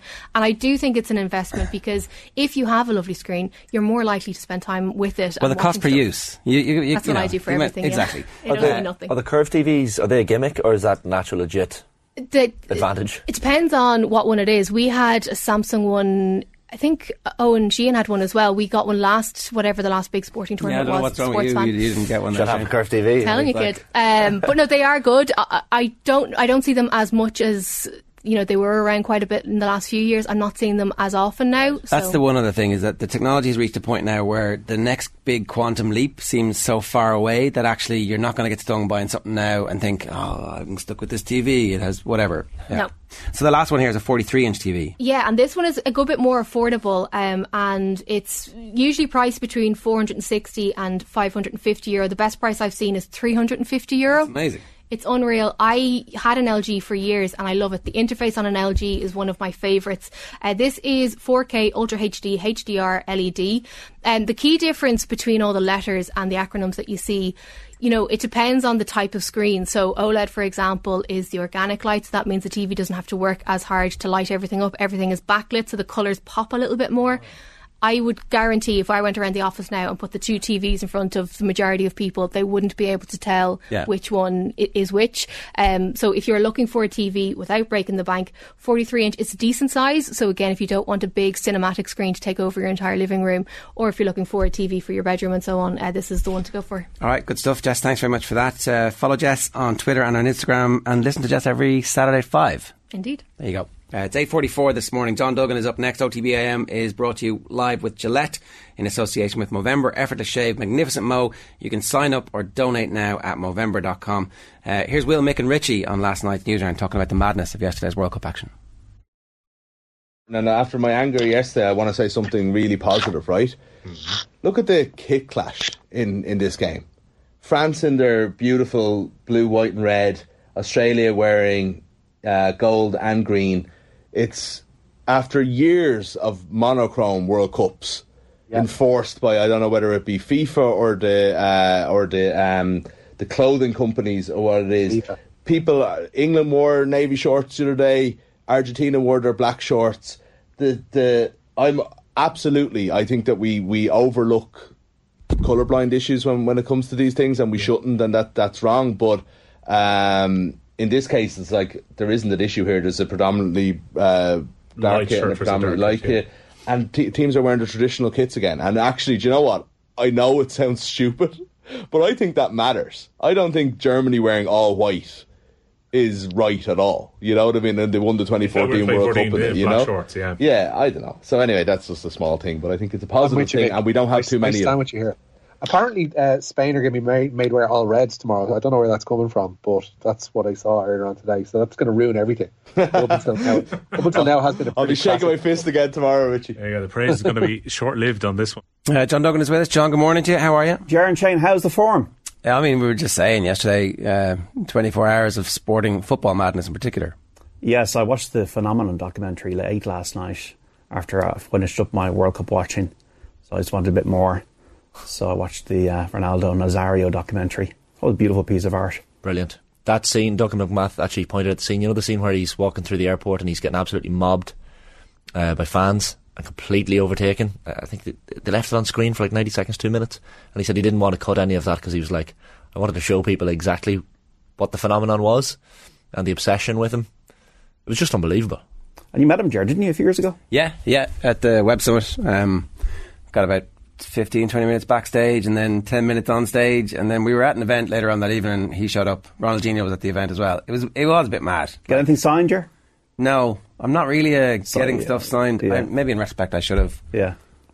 Um, Make an exception for the likes of him. you two I know are like the the chief collectors of the group. Memorabilia nerds. Um, look, it's uh, you know uh, maybe I wish I had now. I have some nice photographs of the thing. Oh, you know, but- that's almost like similar it's in a different Yeah. way. That's a similar thing. So. I'd be getting that framed, Jer, if I was you and, and hung on the mantelpiece. Photo of you and Ronaldo. The Ronaldo. I don't know. That's not really. That's not really. Think it's too vain? Well, I have pictures of my kids around. Not you know they're more important. Yeah, but obviously, yeah, if there's a smaller photo of you and Ronaldo, and the, kid, the kids to the forefront. Uh, John, we just had Jess Kelly, and are you a Black Friday? Have you? I, been- I want to be, but I just don't. I'm like I'm not very good at anything. So I want to be one of these people, but I just don't know what to do or where to even start. well, you could listen back to. yeah, obviously I will. There you go. Um, so um, I do think that um, the one piece of advice is uh, buy the biggest TV you can you can get. I have a very good TV at the moment, and uh, yeah, I have all the satellite Malcons, so It's worth it, right? it is worth it. Uh, I remember won a lot of money a long time ago, and the first thing I did was I just bought everything satellite wise, and just like, will you just just go and sort it out? Will you? Here's money, sort it. Teched up. That's the other bit is uh, pay, pay a man to fix everything Yeah, for you. just so get that it. Yeah, yeah. Um, so, um, yeah, so I, I, the BBC are doing this interesting thing at the moment. I was kind of trying to work it out myself. The best ever World Cup 11. Uh, I was going through who I'd have in my team. In history, history, history. Yeah, history, history. And that's very hard. Garrincha, Didi, Vavá, that 58 team. That There you like, go. And none of those seen- are my team. There you Go. go. So there you go. So that, that's how hard it is. They have to have won a World Cup or played in a World Cup. No played, I think. Like Cruyff's in my team, and he never won a World Cup. Obviously, and yeah, Lev Yashin's my goalkeeper. He never I mean, a I would play one, one, one, Yeah. eight. Yeah, Enough? Am I- missing one? Yeah. Um, so yesterday, lads, uh, when you're thinking about World Cup upsets, uh, Saudi Arabia versus Argentina, right up there, and they've got a public holiday now in Saudi Arabia today. They've they've had, they've called it. I, like again thinking about the 24 hours of global football politics the previous day or maybe it was 20 maybe it's 48 hours the um, king of Saudi Arabia is was it the king certainly somebody very important was sitting beside Gianni Infantino MBS, yeah. so um, you're like and then the team performs and backs that up and now everybody's like well maybe Saudi Arabia should have a World Cup Yeah. why should the people of Saudi Arabia be denied Denied. Well, that's one thing. The people of like uh, Ar- uh, Saudi Arabia has a massively young population, isn't it? Large percentage of under the age of thirty-five, and like football culture as well. Like they qualified for the O2 World Cup, as we all know, and other World Cup. Like they, they actually, at least, unlike Qatar, have a, a football culture of sorts compared to Qatar. Now, their uh, country and their human rights record is about equally as abysmal, if not worse. So there is that. But um, it was still nice, I think, for the football world to watch an upset. Yeah, look, it absolutely, it's incredible. Like to to watch these teams be able to do that. Like it, it sets the World Cup on fire. It does it does mean that everybody starts talking about football, and uh, you know. Uh, So what did I observe yesterday? You know, I remember just looking at Argentina walking off the pitch, and they looked small, looked small in stature, and that they didn't have a plan B to break uh, Saudi Arabia's high line, and obviously it was a very defensive line at the end. Down was a bit worrying for for Argentina, and you got to pick players who are fit. Cristiano Romero wasn't fit. I know that myself as a, as a person who follows them closely at Spurs. Denmark, you'd have to wonder if they're going to be able to f- score enough goals. I thought Tunisia were a good enough value for that draw. Uh, once again, Mexico Poland wasn't a great match. Poland were probably worse. I know they Lewandowski missed a penalty, but the, Mexico probably the better team. But I don't think either team is going to do anything. So I do think Argentina are not out of it, although they obviously uh, they don't have much room for error now. no, no room really. Uh, Yeah. Four points probably won't be enough now that that other game. Maybe, maybe, maybe they would have been better off if Poland had scored that winner, and then Yeah. you beat Poland, and so I don't know. And then Mbappe was fantastic last night, Roadrunner. Um, the header was amazing, and he's really in rude health, and that just shows 23 years of age. He's not even at his prime yet, potentially. Um, Giroud scoring twice, equaling Thierry Henry's record. France look good. Once again, though, uh, the way Australia played, say, the first half hour against better teams, will the French midfield be as secure as it could be? The the studio guests last night were in no doubt whatsoever that Mbappe is the best player in the world right now. I think we we, we sometimes get caught up in the, the Premier League fuss, and I guess it is between Haaland and Mbappe, but you forget that because we're not watching Mbappe week on week. he is well, unbelievable. He, he is playing against lesser players week on week, and so it's hard for him to exhibit that. And he did do this against Australia. Right? Yeah, yeah. So, Yeah. like, I, you know, Uh, well, Neymar has yet to, to, to be seen, and we'll have to wait and see. Uh, it's it's against the bigger teams, and to be fair to Mbappe, four years ago, Ah, look, yeah. I mean, bigger when he was when he was still just a kid, so this is Yeah. this could well be his It World be. Cup. It Yeah. could be. where he like absolutely dominates teams, and, and they they don't like defending champions never win. Like it's happened once, I think, has it? Is Brazil that- 58 62, Okay, and then Italy obviously. Oh, Italy there was uh, 34 38. So it's happened twice. Um, I can't think of any others. Right. Uh, uh, and then today we have what Morocco Croatia, 10 o'clock this morning. Um, You're on the Morocco hype train, John. I am. Well, I'm, I'm just a little bit. Well, I, this is before Saudi Arabia and Tunisia, which probably means Croatia win 4 0 now. But uh, Achraf uh, Hakimi is probably the star man for Morocco. Obviously, the heat will help. And Croatia, I don't think they've got a forward uh, to replace Mandzukic. Obviously, uh, Modric is there. They've got a better, younger defence now. But I don't know about Croatia. It's either feast or famine for them. Second, third, or out in the group stages has been their legacy. Germany, Japan at one. Um, who's going to score the goals for Germany again? Group of death. Yeah, uh, Rudiger obviously quality defender in there. Spain and Costa Rica at four. Who's going to score the goals for Spain? Obviously, we know they're going to be beautiful in the passing stakes with uh, Pedri, Gavi, uh, Busquets. I don't know what he'll play, but um, he's the captain. Uh, Japan, yeah, um, yeah, haven't been great in qualifying, and Costa Rica, I think, are an aging team. And then we got Belgium, Canada, Kevin Kilbane. Yeah. Um, this evening at seven o'clock. Never scored a goal in the World Cup. Canada only one appearance in 1986. Um, obviously, Alfonso Davies will be in a more playmaking role than he would be for Bayern. And the Belgians, Kev thinks they have a chance. This is the game. Right. It's going to be this game or nothing. Okay. Interesting. A chance in this game. That's Yeah. it. The, the front three full of energy against that aging Belgian defence. yeah, it's Royal Antwerp and Anderlecht is where Vertonghen and Alderweireld are now. Anything else briefly? Um, David Clifford, captain of Kerry next year. Uh, the Glazers is selling up, six to eight billion, and Ronaldo's gone. Uh, so that's Just a quiet 24 hours. Yeah. Just a quiet 24 hours. JD, good stuff. All right, lads. Thanks a million. More from John, of course, on Saturday afternoon on Off the Ball on Newstalk. It is 8.54. If you want to get in touch, we'd love to hear from you. 0879 180 180 is the WhatsApp number. And we're brought to you live each morning with Gillette in association with Movember. Effortless shave, magnificent mo. You can sign up or donate now at Movember.com. Time to turn back to rugby and Keith Wood is with us. Keith, good morning to you. How are you? I'm good, Chair. Thank you. How are you? I'm very well. You've recovered from having two wisdom teeth out yesterday. Yeah, a little bit unfortunate. It's slightly um, stupid injury where I was uh, trying to chew a steak off a bone and I chewed the bone. A dog I'm not, so it didn't work for me. And uh, I mean, uh, was it okay? Was it as was it as? It seems for anybody who hasn't had it done, it seems pretty harsh.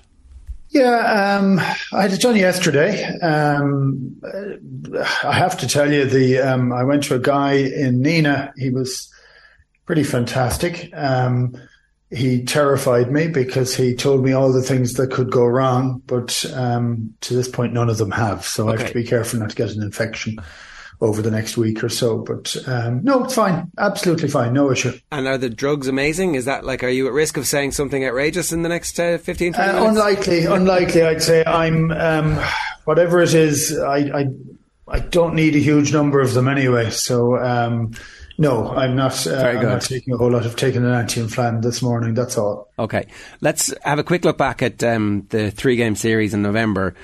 Um, how do you feel about the respective rude health of the the first the senior team at the moment? Where are we with regard to where we were before the November internationals?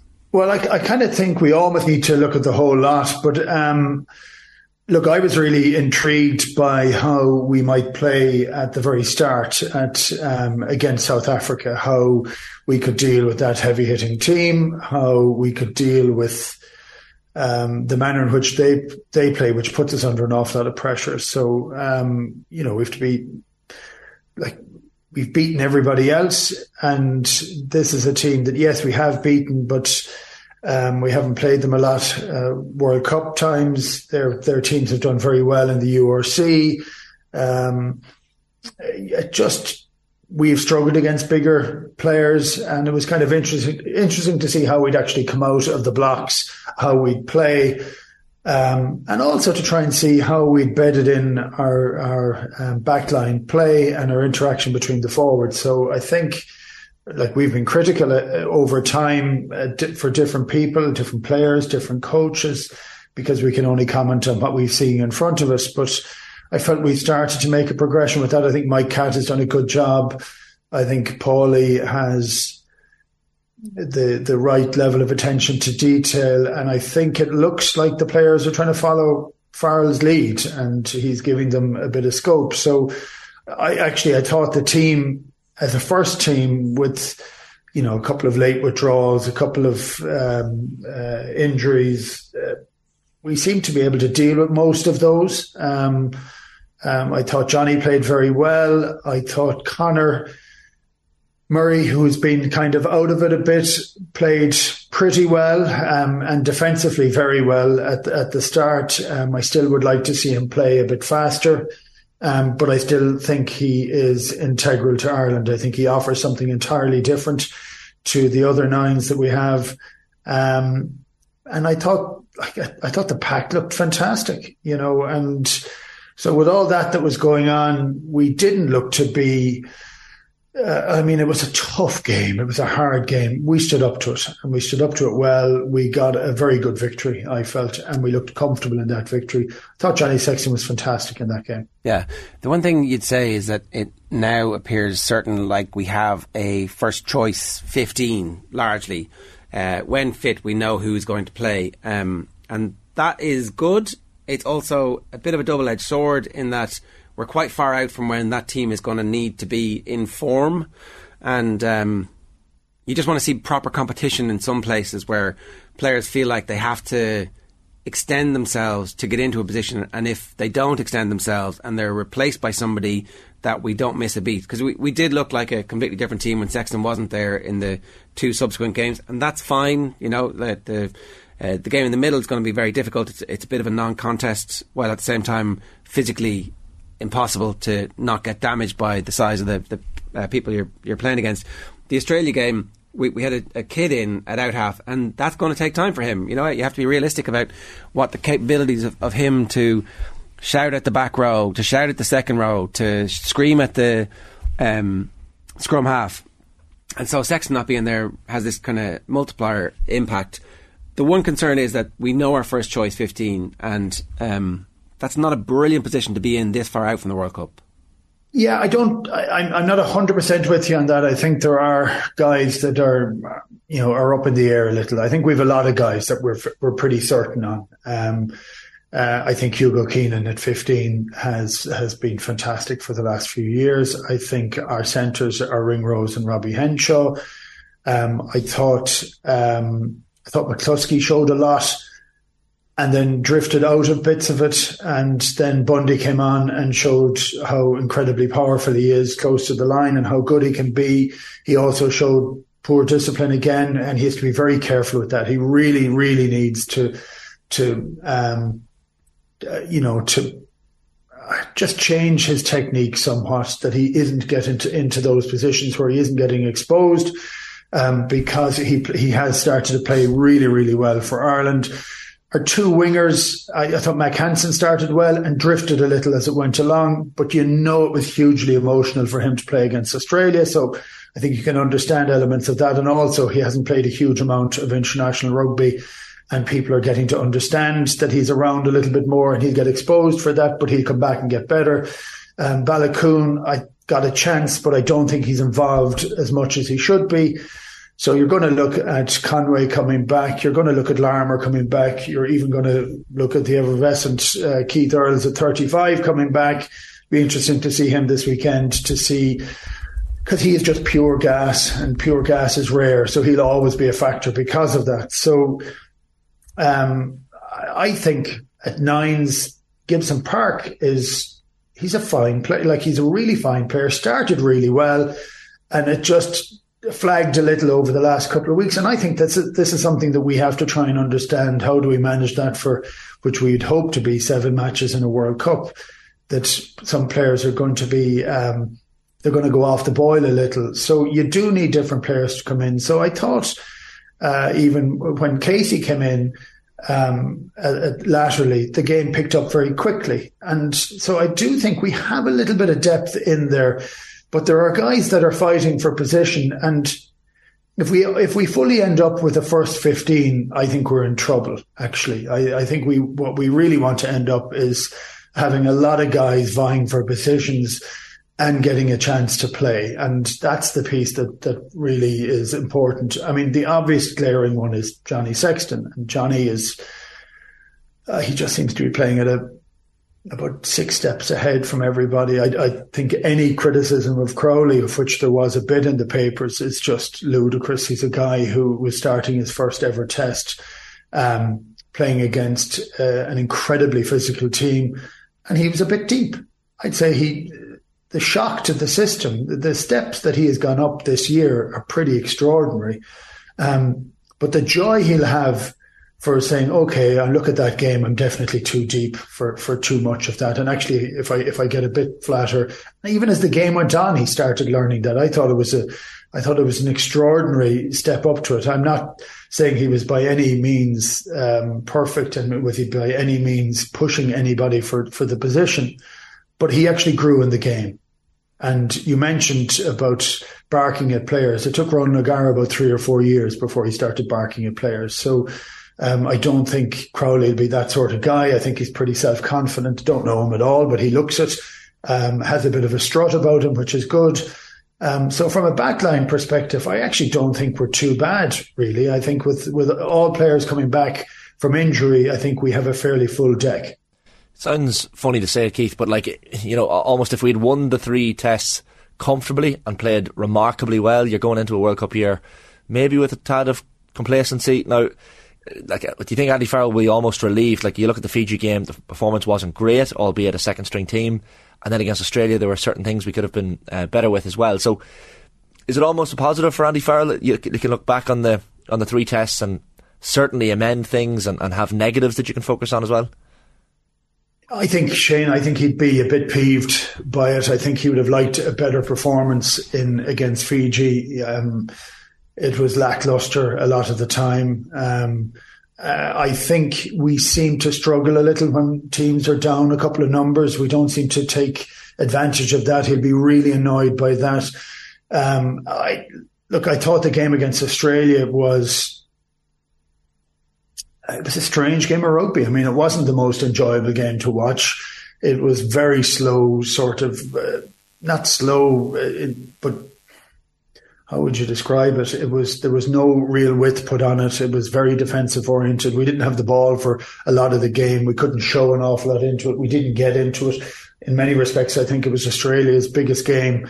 Um, and I think there could be changes in Australia after it because uh, they've lost an awful lot this year and yet it was unbelievably close. But they're difficult to play against. But um, I, I, still think a lot of players hadn't played a huge amount of rugby this year, and it's trying to get players fresh, fit, and still be fresh and fit by the time we get to the World Cup. I mean, it's an incredibly difficult It is, balancing act. isn't it? it- so I would look at that and say we won three matches out of three. I'd be thrilled with with the victories. Some of the performances weren't quite up to scratch. We did look um, like for me, I see again. I'm, there's no criticism for for Crowley at ten coming in playing his first test as a start, but I would have felt that we needed to be far more vocal elsewhere on the field, and a lot of that had to be taken off him. Um, and that's one of the elements that it isn't just that Johnny plays and plays very well, but because his influence is so good, I think other people don't quite step up enough. Yeah. And that's something that has to happen. Well, it, it's really interesting, and it's it's um, obviously very difficult. You can't cheat that level of experience. If you think back to the start of Sexton as captain, he was chippy, he was snapping at referees. The relationship, he, he's obviously matured massively over that period of time, and that's like one of our most experienced players ever, still continuing to learn. So you can imagine what it's like for James Ryan or Caelan Doris or whoever else might be in that leadership group who might be a potential captain. So maybe they missed a little bit of an opportunity in naming Pete the captain when he's already done it. We know what we're going to get from him and, and not giving it to somebody else. I don't know, maybe if they'd had a, a week to think about it, they might have thought of something different. That point you make, though, about um, players not having played a lot of rugby, there's loads of players who hadn't played any rugby and that was their first real introduction to the season. The difficulty with the World Cup is we won't have played any rugby in the summer, really. We'll have a couple of World Cup warm ups and then there'll be the Romania game, the Tonga game, and then the South Africa game. And there's a good chance that that's like the third game that Johnny Sexton plays next year. It's it's it's to get the World Cup campaign right. It's a little bit of a miracle, and it's a little bit of a prayer, and um, that's the scenario we find ourselves in, even with all the planning and the A internationals. Yeah, I, I look, I do think so, but I also think that the World Cup is slightly different. You get to the end of, of this season, um, you have a very short break, and then you you start prepare everything is done for preparation. So whereas you may not have played a huge amount of rugby, it, it's not quite the same as coming back from a lot of injuries, which we've had in this Ireland squad. There were a lot of guys only came back in about three weeks before. So when you come back from being out injured for a while and you haven't maybe done the amount of work, even though a lot of the guys are doing, I mean, they're being looked after very well. That's one thing I can see. I had a, I had a good chat with Keith Earls a couple of weeks ago and he was fit maybe two weeks ago, two and a half weeks ago. And he was saying, you're fit. Are you okay? He said, yeah, I'm flying it now, really flying it. So I have two full weeks of conditioning and contact before I can go and play. In times past, you'd feel fit, you'd be playing on Saturday, you Yeah. know, so it's, so I think there is a huge management of the resources that we have. And it's how you can maximize that and how you can maximize the fitness and training that's done next summer. So you're going to be trying to be as fresh as you can during the year and still win and perform everything because Ireland's target has to be to try and go and get a grand slam because that's where we need to be at. And we need to try and deal with that favourites tag. And I think we probably dealt with that a little bit uncomfortably um, on, uh, on last weekend. But we need to get our head around that and need to perform accordingly then every time. But whatever the preparation is, it's to try and make certain that guys are are fit, you know, injury free.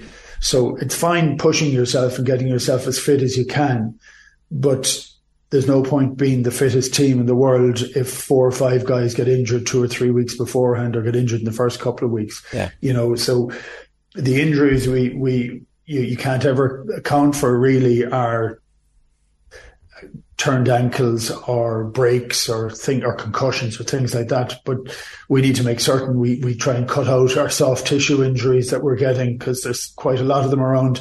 In Ireland, we just need to make certain that we have, you know, protected enough. It's pushing to the most, but the most that the body can take, not the most that you can, you know, where you're pushing every edge to the far end. You know, you have to remember you're rugby players at the end of the day. Yeah. Uh, two last things to, to talk to you about briefly. Um, Josh van der Flier gets named World Player of the Year. Uh, Brian was talking about uh, the time that he probably should have won it and how ultimately it was a, a disappointment. Um, what was your what was your recollection of actually being named World Player of the Year? Did you know in advance of the ceremony that it was going to be you? No, um, and I had actually we had we talked about this last week, but it, we had a, a, problem with our um, the the recording of it got it got corrupted. But um, I tried not to go. Um, I was absolutely shattered. We'd after playing a match. Um, I think we played we played New Zealand um, the day before. All I wanted to do was go go home to Killaloe. I was living in London at the time, but I was just wanted the chance to get down, get down here, maybe go out to the west coast a little and walk on the beach. I was absolutely shattered, and like I said no to going about three or four times, and I, I it was it had never been before. It was the first time, and I.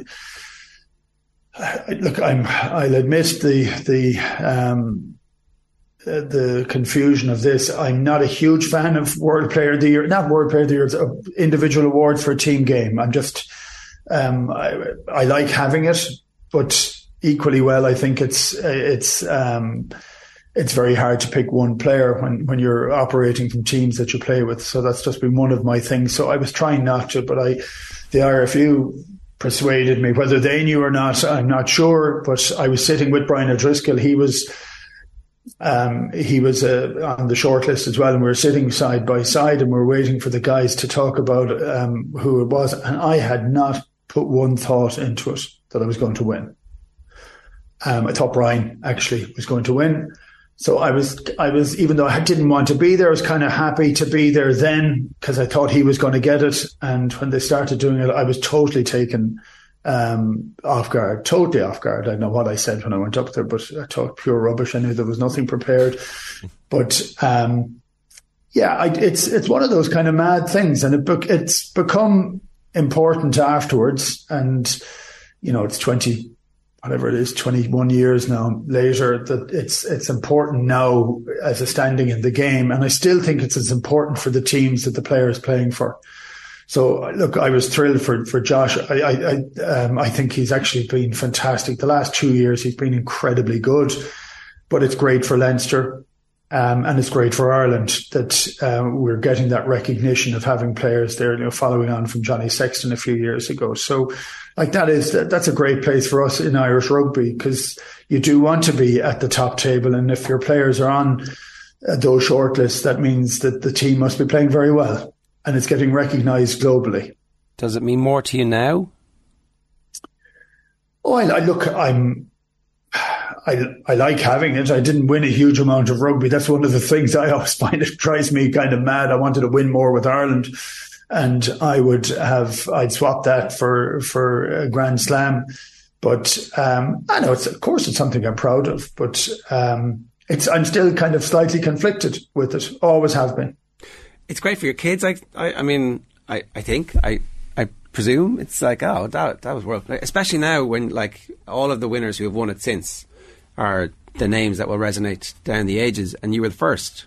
Yeah, I mean, it's lovely. I look, I'm honoured to have it. I'm, but I still doesn't take away from the fact that it's a team game, you know. So, um, but look, I um, um, I just, I look, I was really happy to see it. I was, it was interesting when you were looking at the shortlist for, for this year.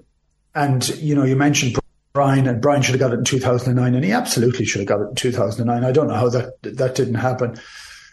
Um, they changed the rules after. Alldritt should have been on the list this time and wasn't.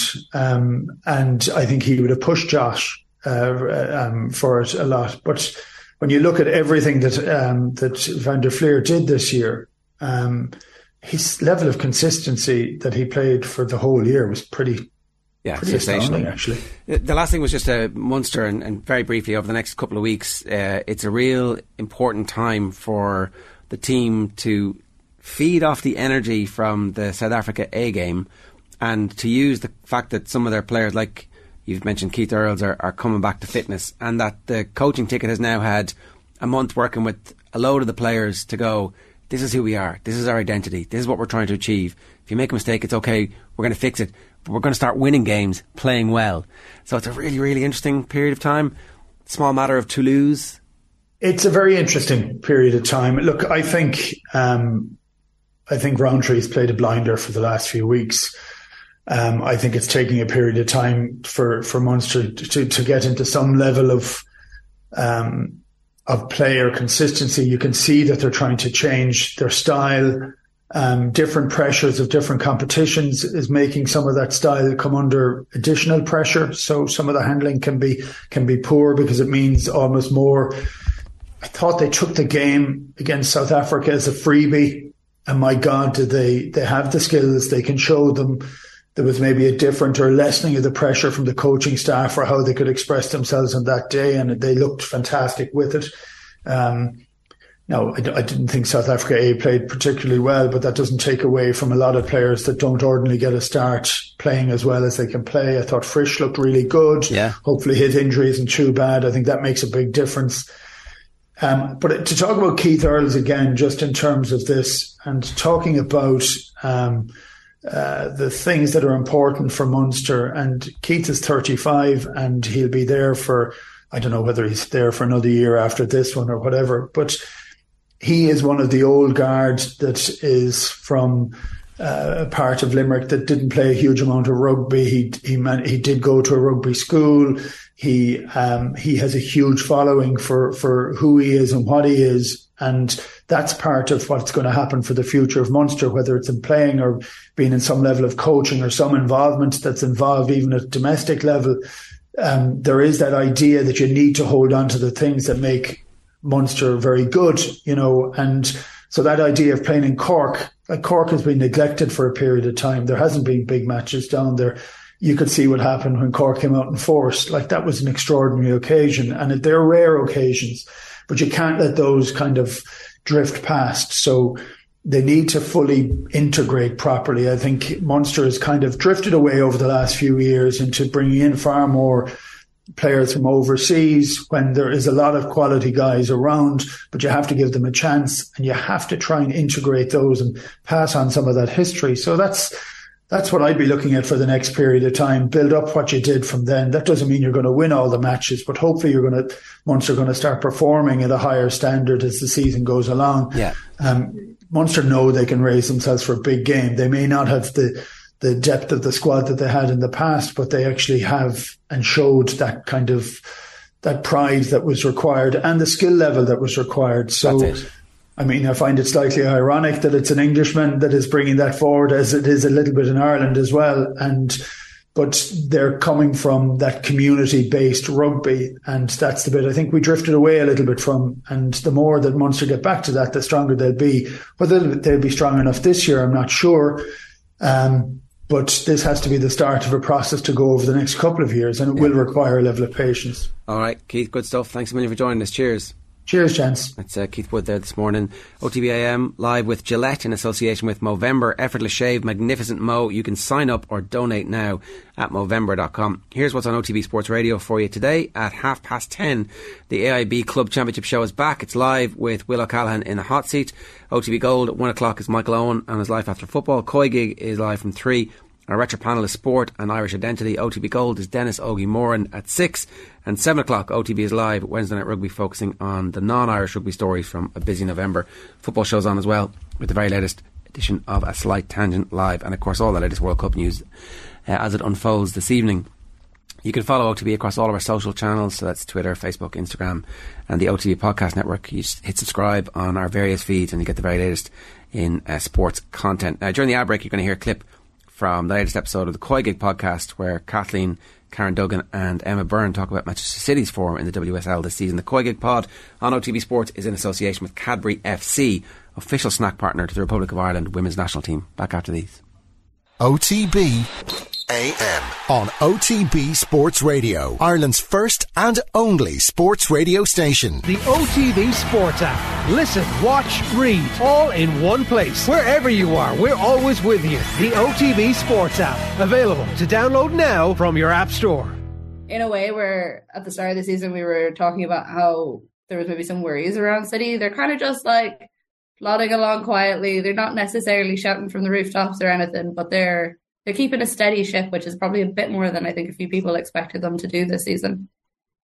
Yeah, yeah. and they're still making changes to their team though. They're still very and like different goalkeeper in again. Um Yeah, I mean Ellie Roebuck's injured.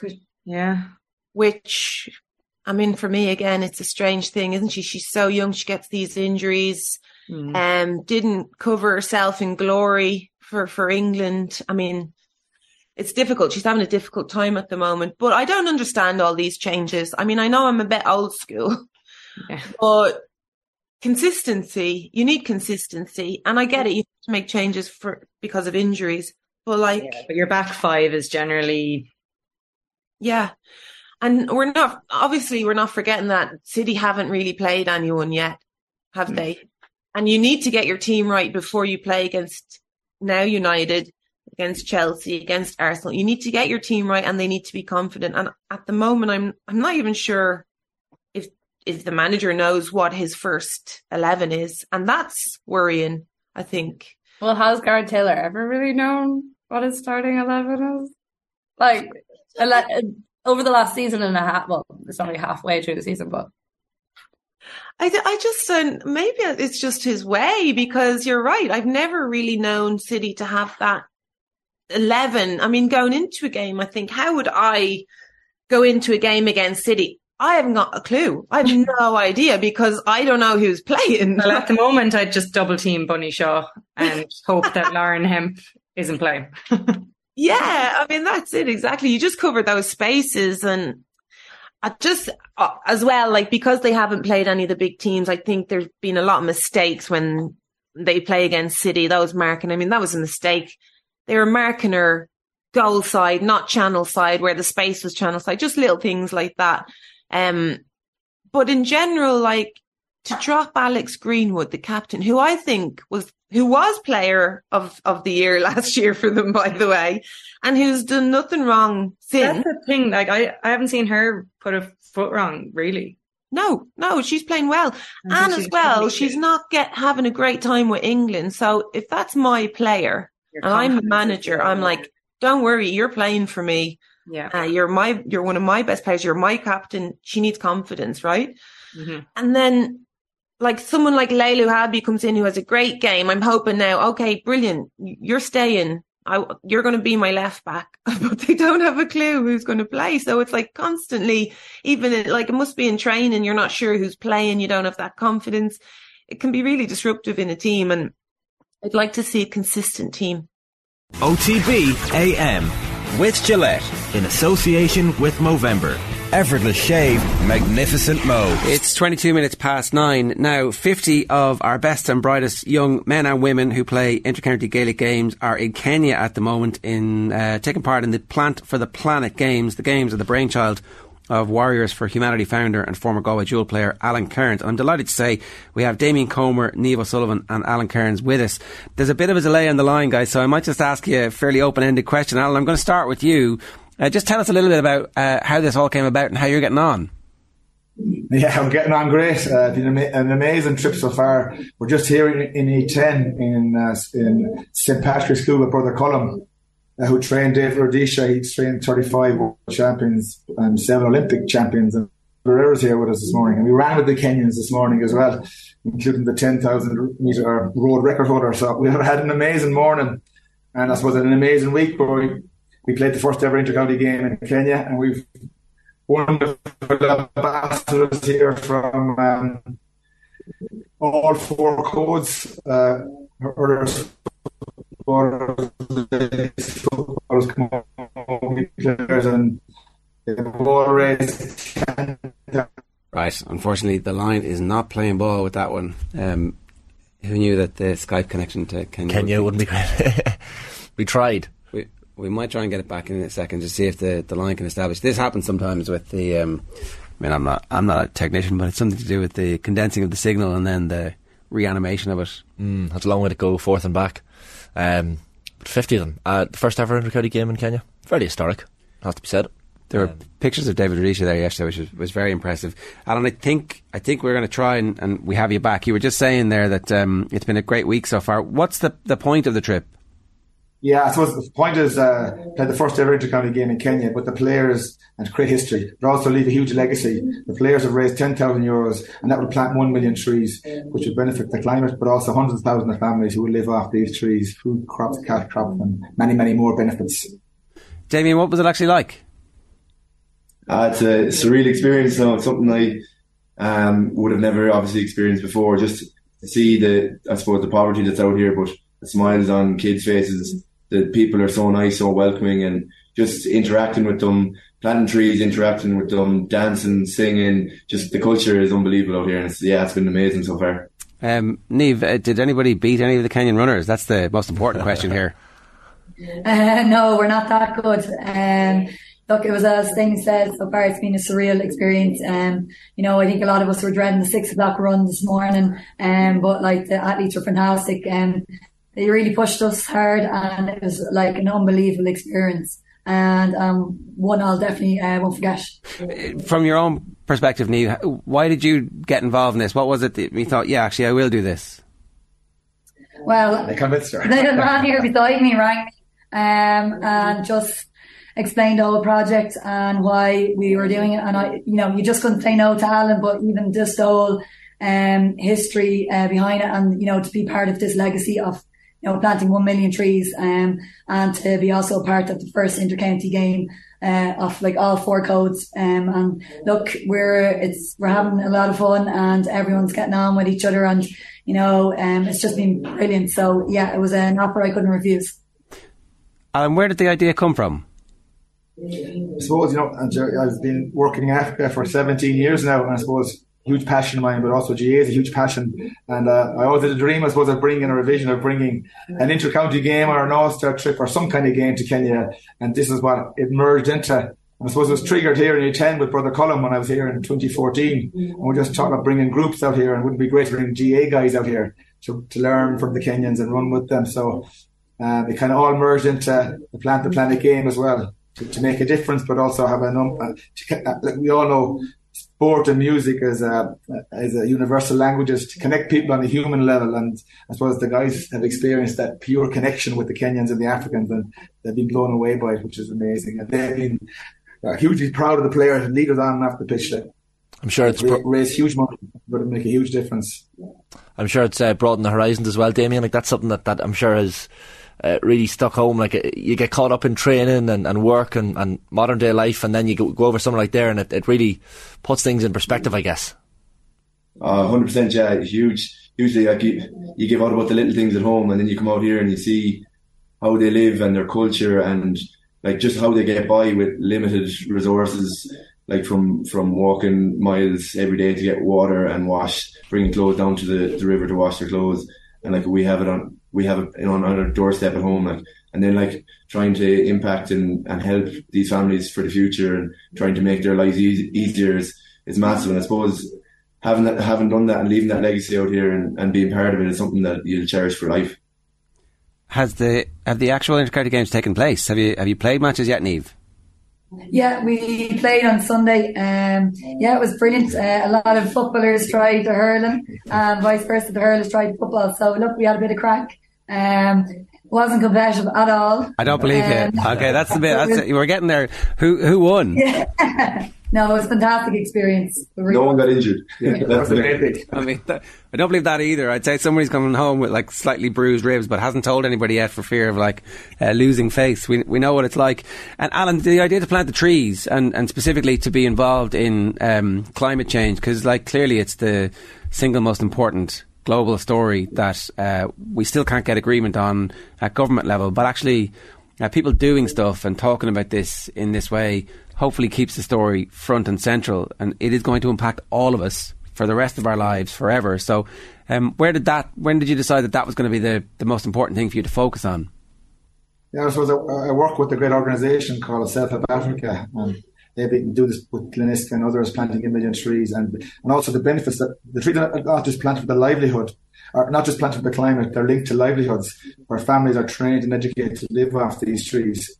Uh, food crops, cash crops, uh, rehabilitation of degraded soil, uh, etc. So there's a huge amount of benefits. And you- you're just talking there about a lot of talk, but we believe in it's now time to take action. And this is we, we've taken action, and the players have taken action, and we hope that creates awareness. You know, you know, talking talk is cheap, so the players actually went out and raised the ten grand uh, to plant the, to, to accumulate into that together to plant one million trees, and that's uh, these are hu- huge role models in society, and uh, the ripple effect of their actions hopefully will trigger many, many more to do similar. Yeah, Damien, is this something you've been involved in before, like a, a level of activism or something? Is this kind of again, you know, I think Shane's talking about like um, the idea of going travelling is something he's done lots of, and, and definitely once you start getting that bug, but also deciding that you have a platform and a voice around stuff that isn't just like how do you think the game is going to go at the weekend? What's the story with the manager? How's the are you in favour or against the advanced mark? Like something actually deeper and more community based yeah no it's not it's it's it's my first time doing something like this. Um, it's funny I'm actually in the middle of my travels. I went traveling a few weeks ago went to Thailand, doing Vietnam and Cambodia. So I flew from Thailand and wasn't really sure where I'd be in the world at that stage. Um, but I was like, it was too big of an opportunity and it was um, something that I always wanted to do. Never thought I would get the chance to do it, but very fortunate that Alan went ahead with this and with an amazing group that were out here and just having that having that experience and being able to take part in something huge and massive personally and as and as a group is is special and even just I can't get over. Like honestly, the, the kids are so lovely out here. Like you'd actually love to bring a few of them home, which would give them a, a real good chance at life because like they're even in schools. I'm a teacher at home, and they're so they're so well got in school. They're so they're so smart. They're learning subjects through English, which is not their first language, and they're so well behaved. They do everything they're told, and like they're coming from nothing. That's I, I can't get my head around how how good they are and how well behaved they are and how happy they are. They're going around. Some of them are going around with shoes. Some are going around not wearing any shoes, and just they've the brightest smile on their face. It's it's it's infectious and it's just it's really really heartwarming. Yeah, Niamh, what about you? Has, has it awoken something? I know the LGFA, um, through the Leader lads, have really highlighted the fact that uh, female participation in sport needs better investment, and so it's kind of an activist uh, part of the LGFA almost baked in on a personal level. Is this going to make a difference to you, do you think? Yeah, definitely. Uh, like Damien said, like it's definitely one thing I always wanted to do. Uh, probably didn't think I get the chance to do it, and thankfully Alan uh, rang me and um, asked me would I join um, the trip. And look, it's been fantastic. Like Damien, I'm a teacher as well, and you know, visiting the schools there yesterday, like it just you know brings home that like we're so lucky to what we have back home in Ireland. But like you know, there's one girl in particular who wants to do medicine, and to see her say that to us, yes, you know, yesterday was fantastic. Like she wants to go on and become a, a doctor, and you know, you know, they're doing like ample work here in in Kenya for the kids. And you know, as Damien said, you know, some of them have um, jackets and shoes, and other kids don't. And it's just it does um, bring you back down to earth times and makes you really appreciate what you have uh, at home. Well, listen, the line has uh, has uh, stood up long enough. Alan Kerins, Niamh O'Sullivan, and Damien Comer. Damien, Damien Comer. Thanks a million to the three of for making time for us this morning, and enjoy the rest of your trip. Cheers, folks. Thanks, guys. Thanks, Thanks Thank you. It's uh, 9.33 this morning. Uh, OTB AM is brought to you with Gillette in association with Movember. Effort to shave magnificent Mo. You can sign up or donate now at Movember.com. Time for us to do uh, something slightly different. Uh, Nathan Murphy, good morning to you. How are you? Yeah, good. You've, you've been on a, a, a literal and metaphorical journey just recently. Well, uh, compared to the people you've just been talking to, I think my journey uh, maybe not quite as uh, impressive. Uh, but uh, oh, yeah, you're, you're we, doing uh, yourself down. This is a different item. We can, you know, we can move on. yeah, well, I think the three of us have been on a journey, haven't we? We've Yeah. seen, we've looked into each other's soul. We have. So uh, we have we have in our midst a little boy racer, right? yeah. From the border, Border county, is that what you're saying? Well, yeah, I, I don't mean to stereotype here, but you're Yeah. you're into your petrol. I like car. I like I like driving. Yeah, I like the, the thrill of driving and watching Formula One. I guess. Yeah, we, we sent you to Mondello Park a couple of weeks ago, and you were in the passenger seat, Mm. and you came back. Oh, wow, that's amazing! what would be better than sitting in the passenger seat? Driving a car around Mondello Park, right? So and uh, the opportunity presented itself. Yeah, none of us said no. Although uh, Nathan was Nathan was a little bit afraid and, and scared beforehand. Yeah, it's fair to say Nathan was like terrified. Is that, am I? I don't. Am, am I? Ah, listen, when the opportunity uh, arose to go down to Mondello uh, last week, ah, I wasn't, you know, I was, yeah, uh, like I like driving, you know, I, but in my own peace and quiet, and with the radio up loud and listening to the music and singing my songs, uh, driving incredibly fast uh, is not something that uh, I get a buzz of at all. So I thought maybe I'll leave it. Maybe I'll leave it to somebody else. Then thought, you know what? I'm going to go down. I'm going to see what it's like. And then when we got down to Mondello last Wednesday for the BMW driving experience, yeah, when I got there, I started to think, actually, why why am I doing this? What why am I doing this? Uh, so uh, the vast majority of people who go down go down because they're like Shane, they're petrol heads. They they you know they want to experience the rush, the thrill, the adrenaline. I don't want that. You, I'm, you- I'm happy just to you- be on a plane. You thought you thought you didn't want that, but you were wrong. It turns out, right? Oh, I was very wrong. Are we about to I see the transformation? very wrong. Is all- I haven't seen this video yet, so am, am I spoiling the You best wanna- parts? You can watch it. You can watch the video whenever you want. I'll, I'll stay here if you want to watch the video now. I think we, I think we've got the bug though. I once uh, met a man called Alan Bean, who was a captain in the U.S. Navy, and he uh, was the fourth man to walk on the moon. Since passed away, but uh, he, he- talk about space. He was asked when he was a, a U.S. Navy pilot, why did he want to become an astronaut in the '60s? And he said because I wanted to go higher and faster. And that's that's what I wanted from Is he this in the trip. right stuff? He we might be mentioning the right stuff potentially. Chuck Yeager is the main is the main uh, proponent in the, in right stuff, but higher and faster. We certainly went faster. Yeah, it's a it's an amazing thing, and so um, thanks to our, our, our buddies at BMW for sorting it out. And like what for for those of you who want to you know see what like the transformation of a human being from uh, you know cowed, terrified individual uh, transformed into well you, a Cristiano Ronaldo figure by the end of this. Stay tuned and uh, keep your eyes on Nathan Murphy. Well, actually, I'm sure Nathan cut the piece, so it's going to be all Nathan. Bias. Roll it there, Oisín. So we're almost ready to go at the BMW driving experience. We have our helmets on. We are joined by one of our instructors. What's your name? Vicky is my name. Vicky, thanks for having us down here. I thought this was a test drive of a nice family BMW car that I would, you know, consider purchasing when I get my massive pay rise next year. Uh, it turns out we're going to be going a lot faster than the normal family car. Yes, you couldn't be a lot wrong, and and more wrong in what you were expecting. So you are going to be going out on track in an M4 and an M5, really fast cars, and you'll be driving them on the racing line, so really well. Do I have to go fast? You can drive at your own pace. The instructor is there to push you on. Push you on. so the instructor I saw in the video has a brake. Do they have an accelerator? They don't have an accelerator, but they do have a word saying "go, go, go." They can use that. Okay. Shane, you are the adrenaline junkie. You're ready to rock. How fast are you going to go? pretty, as fast as I physically can go in the car no, without damaging the thing. Now, I'm surprised there was a helmet big enough to fit my head, but um, that was uh, that was that's the first win of the day. Uh, more nervous now than I think I was earlier.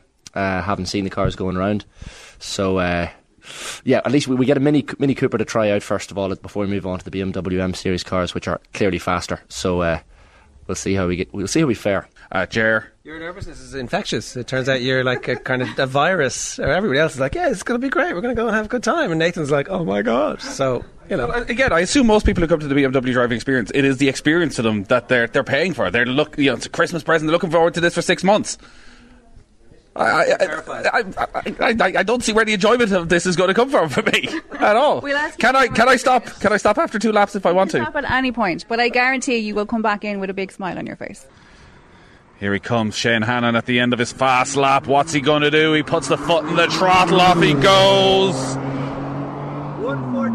114 for Shane Hannon sets the early pace. How was it? 107. I'll take that. I feel like Neil Armstrong, the pioneer of the group. You always feel like Neil Armstrong. No matter what you do, you seem to feel like Neil Armstrong. Yeah, first man, first man in the car, first man back. Um, I'd say Neil Armstrong would be pretty pissed off if he realises the greatest achievement in mankind's history has been compared to every shitty little thing you do. yeah, look, I feel I feel good. Uh, really, really sweated. We were wearing the kind of the, the chef's hat.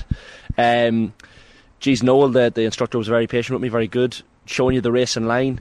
The first couple of laps, you're only getting used to the racing line, and then you can just go hell for leather. And then the, the difference the, was it the four, the BMW M4 was 550 horsepower, and you thought that was fast after being in the Mini, and then it's 630 ho- horsepower for the M5, which is just it's like a rocket. Here comes Gerard Gilroy to start his first flying lap. Oof, oof, there's a bit of oomph in that. We're actually very consistent. Uh, from what I recall, you were. No, no, no. You you had a. Did you have a 110? There was a 110. That's very acceptable. That's very acceptable. It's um. Oh yeah, that's Nathan. Like, oh, I'm going to be driving around really slow, but like you can hear the. Um, when you get out of the car, the brakes make this kind of noise. Did you hear that? The, yeah. New lap record amongst the three of us. Alex has gone 20 seconds faster. I think it's fair to say I was a little bit nervous coming down. I think I think you were uh, rope doping us, really.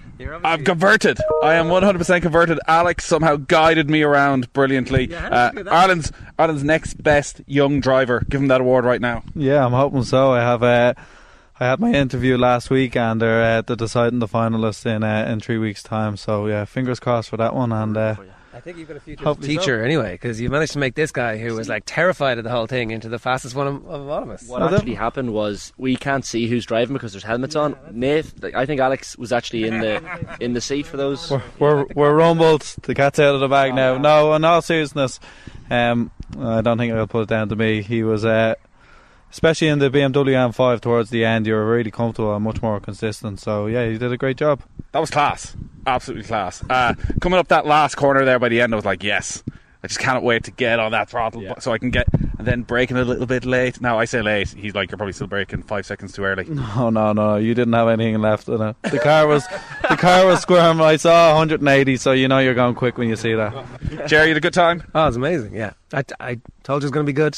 Right. It was very good. I'll definitely be back. Uh, Exceeded expectations. I was a bit concerned when I went out in the Mini first. I was like, whew, this is a bit fast. Uh, but by uh, by the end, the M4 and the M5, Shane, you still you were you were shaking when you came out. I was buzzing. I, I couldn't get the smile off my face. and I don't think I will. Uh, like you can hear the noise of the M5. It's unbelievable. Rumble. and It's just it's, it's incredible. And the, the, the- like once you get on, as you say, to the straight, and you know you're like flat to the mat, you are loving it. And then you're you're you're kind of breaking slightly later each time. And once you get the you know the racing line and going towards cones and knowing when to break, you kind of get more comfortable with it. So I'd love to come back and, and see can we beat our times. All right. Well, that's our next trip. We'll be back this time next year. We'll go under a minute. That's the aim. I don't know where you can practice. That's the only problem. Thanks a million, lads. Thanks, Alex. No problem at all. Dream Glad to have team. Dream team. Oh yeah, you had Alex. He was the best. That's why you won, Nathan. Yeah, Alex. Alex is only 23. Uh, keep an eye out for him. He was driving over the past year in this mini challenge in the UK uh, and did really well. And that's on ITV as part of their motorsport coverage. And he's nominated for Young Driver of the Year at the Motorsport Ireland Awards in the next couple of weeks. And he was the one that got me driving fast because. In one way, you're touching what 175, 180 coming down the straight, and you think like it's fast, but it's not super fast. But it's the fact that you're you're coming towards the end very rapidly, and Alex is like, go, go, go. And everything in you is saying, no, no, break, slow down, slow down, because the road is going to come to a sudden halt in about 300 meters. And he's like, go, go, go. And then break. And uh, yeah, turning right into the corner and even just learning about the driving line. And you, when you finish, you finish your laps, you just want to go and get a faster car again and do more and more laps. Speed thrills. It turns out you didn't get your time in the fastest car though, so we're, we're actually holding it's big a asterisk, big beside asterisk Big on asterisk. Yeah, yeah. Well done, Nathan. To You- sum it up, I think I think Shane I think Shane literally had to go for a lap afterwards, such was the adrenaline rush that he had to come down from it. I was falling asleep in the car on the way back, and it wasn't just your conversation, Ger. I Hey. was just absolutely exhausted. Uh, it was such a buzz, but Feel the fear and do it anyway it more. is the lesson. Yeah. All right. Good stuff. Uh, as I said, thanks to BMW for sorting that out as well. Uh, right, that's our show today. We're back tomorrow with plenty more. Uh, remember, you'll find Brian O'Driscoll's thoughts on the Ireland Autumn Series. And Munster fans, you'll get the latest episode of the Red 78 with Alan Quinlan and Nick Briggs on our rugby feed. The football reaction every day for you. Cristiano Ronaldo stuff. Marcela Mora y Araujo in Buenos Aires after Argentina's defeat to Saudi Arabia and loads more. Dave McIntyre himself is going to explain his You Had to Be There. We'll have more on the possible end of the Glazer ownership. And the Fremantle Dockers, Orla Lally, will be on the line, plus plenty more besides. We will see you tomorrow. OTB AM with Gillette in association with Movember. Effortless shave, magnificent mo.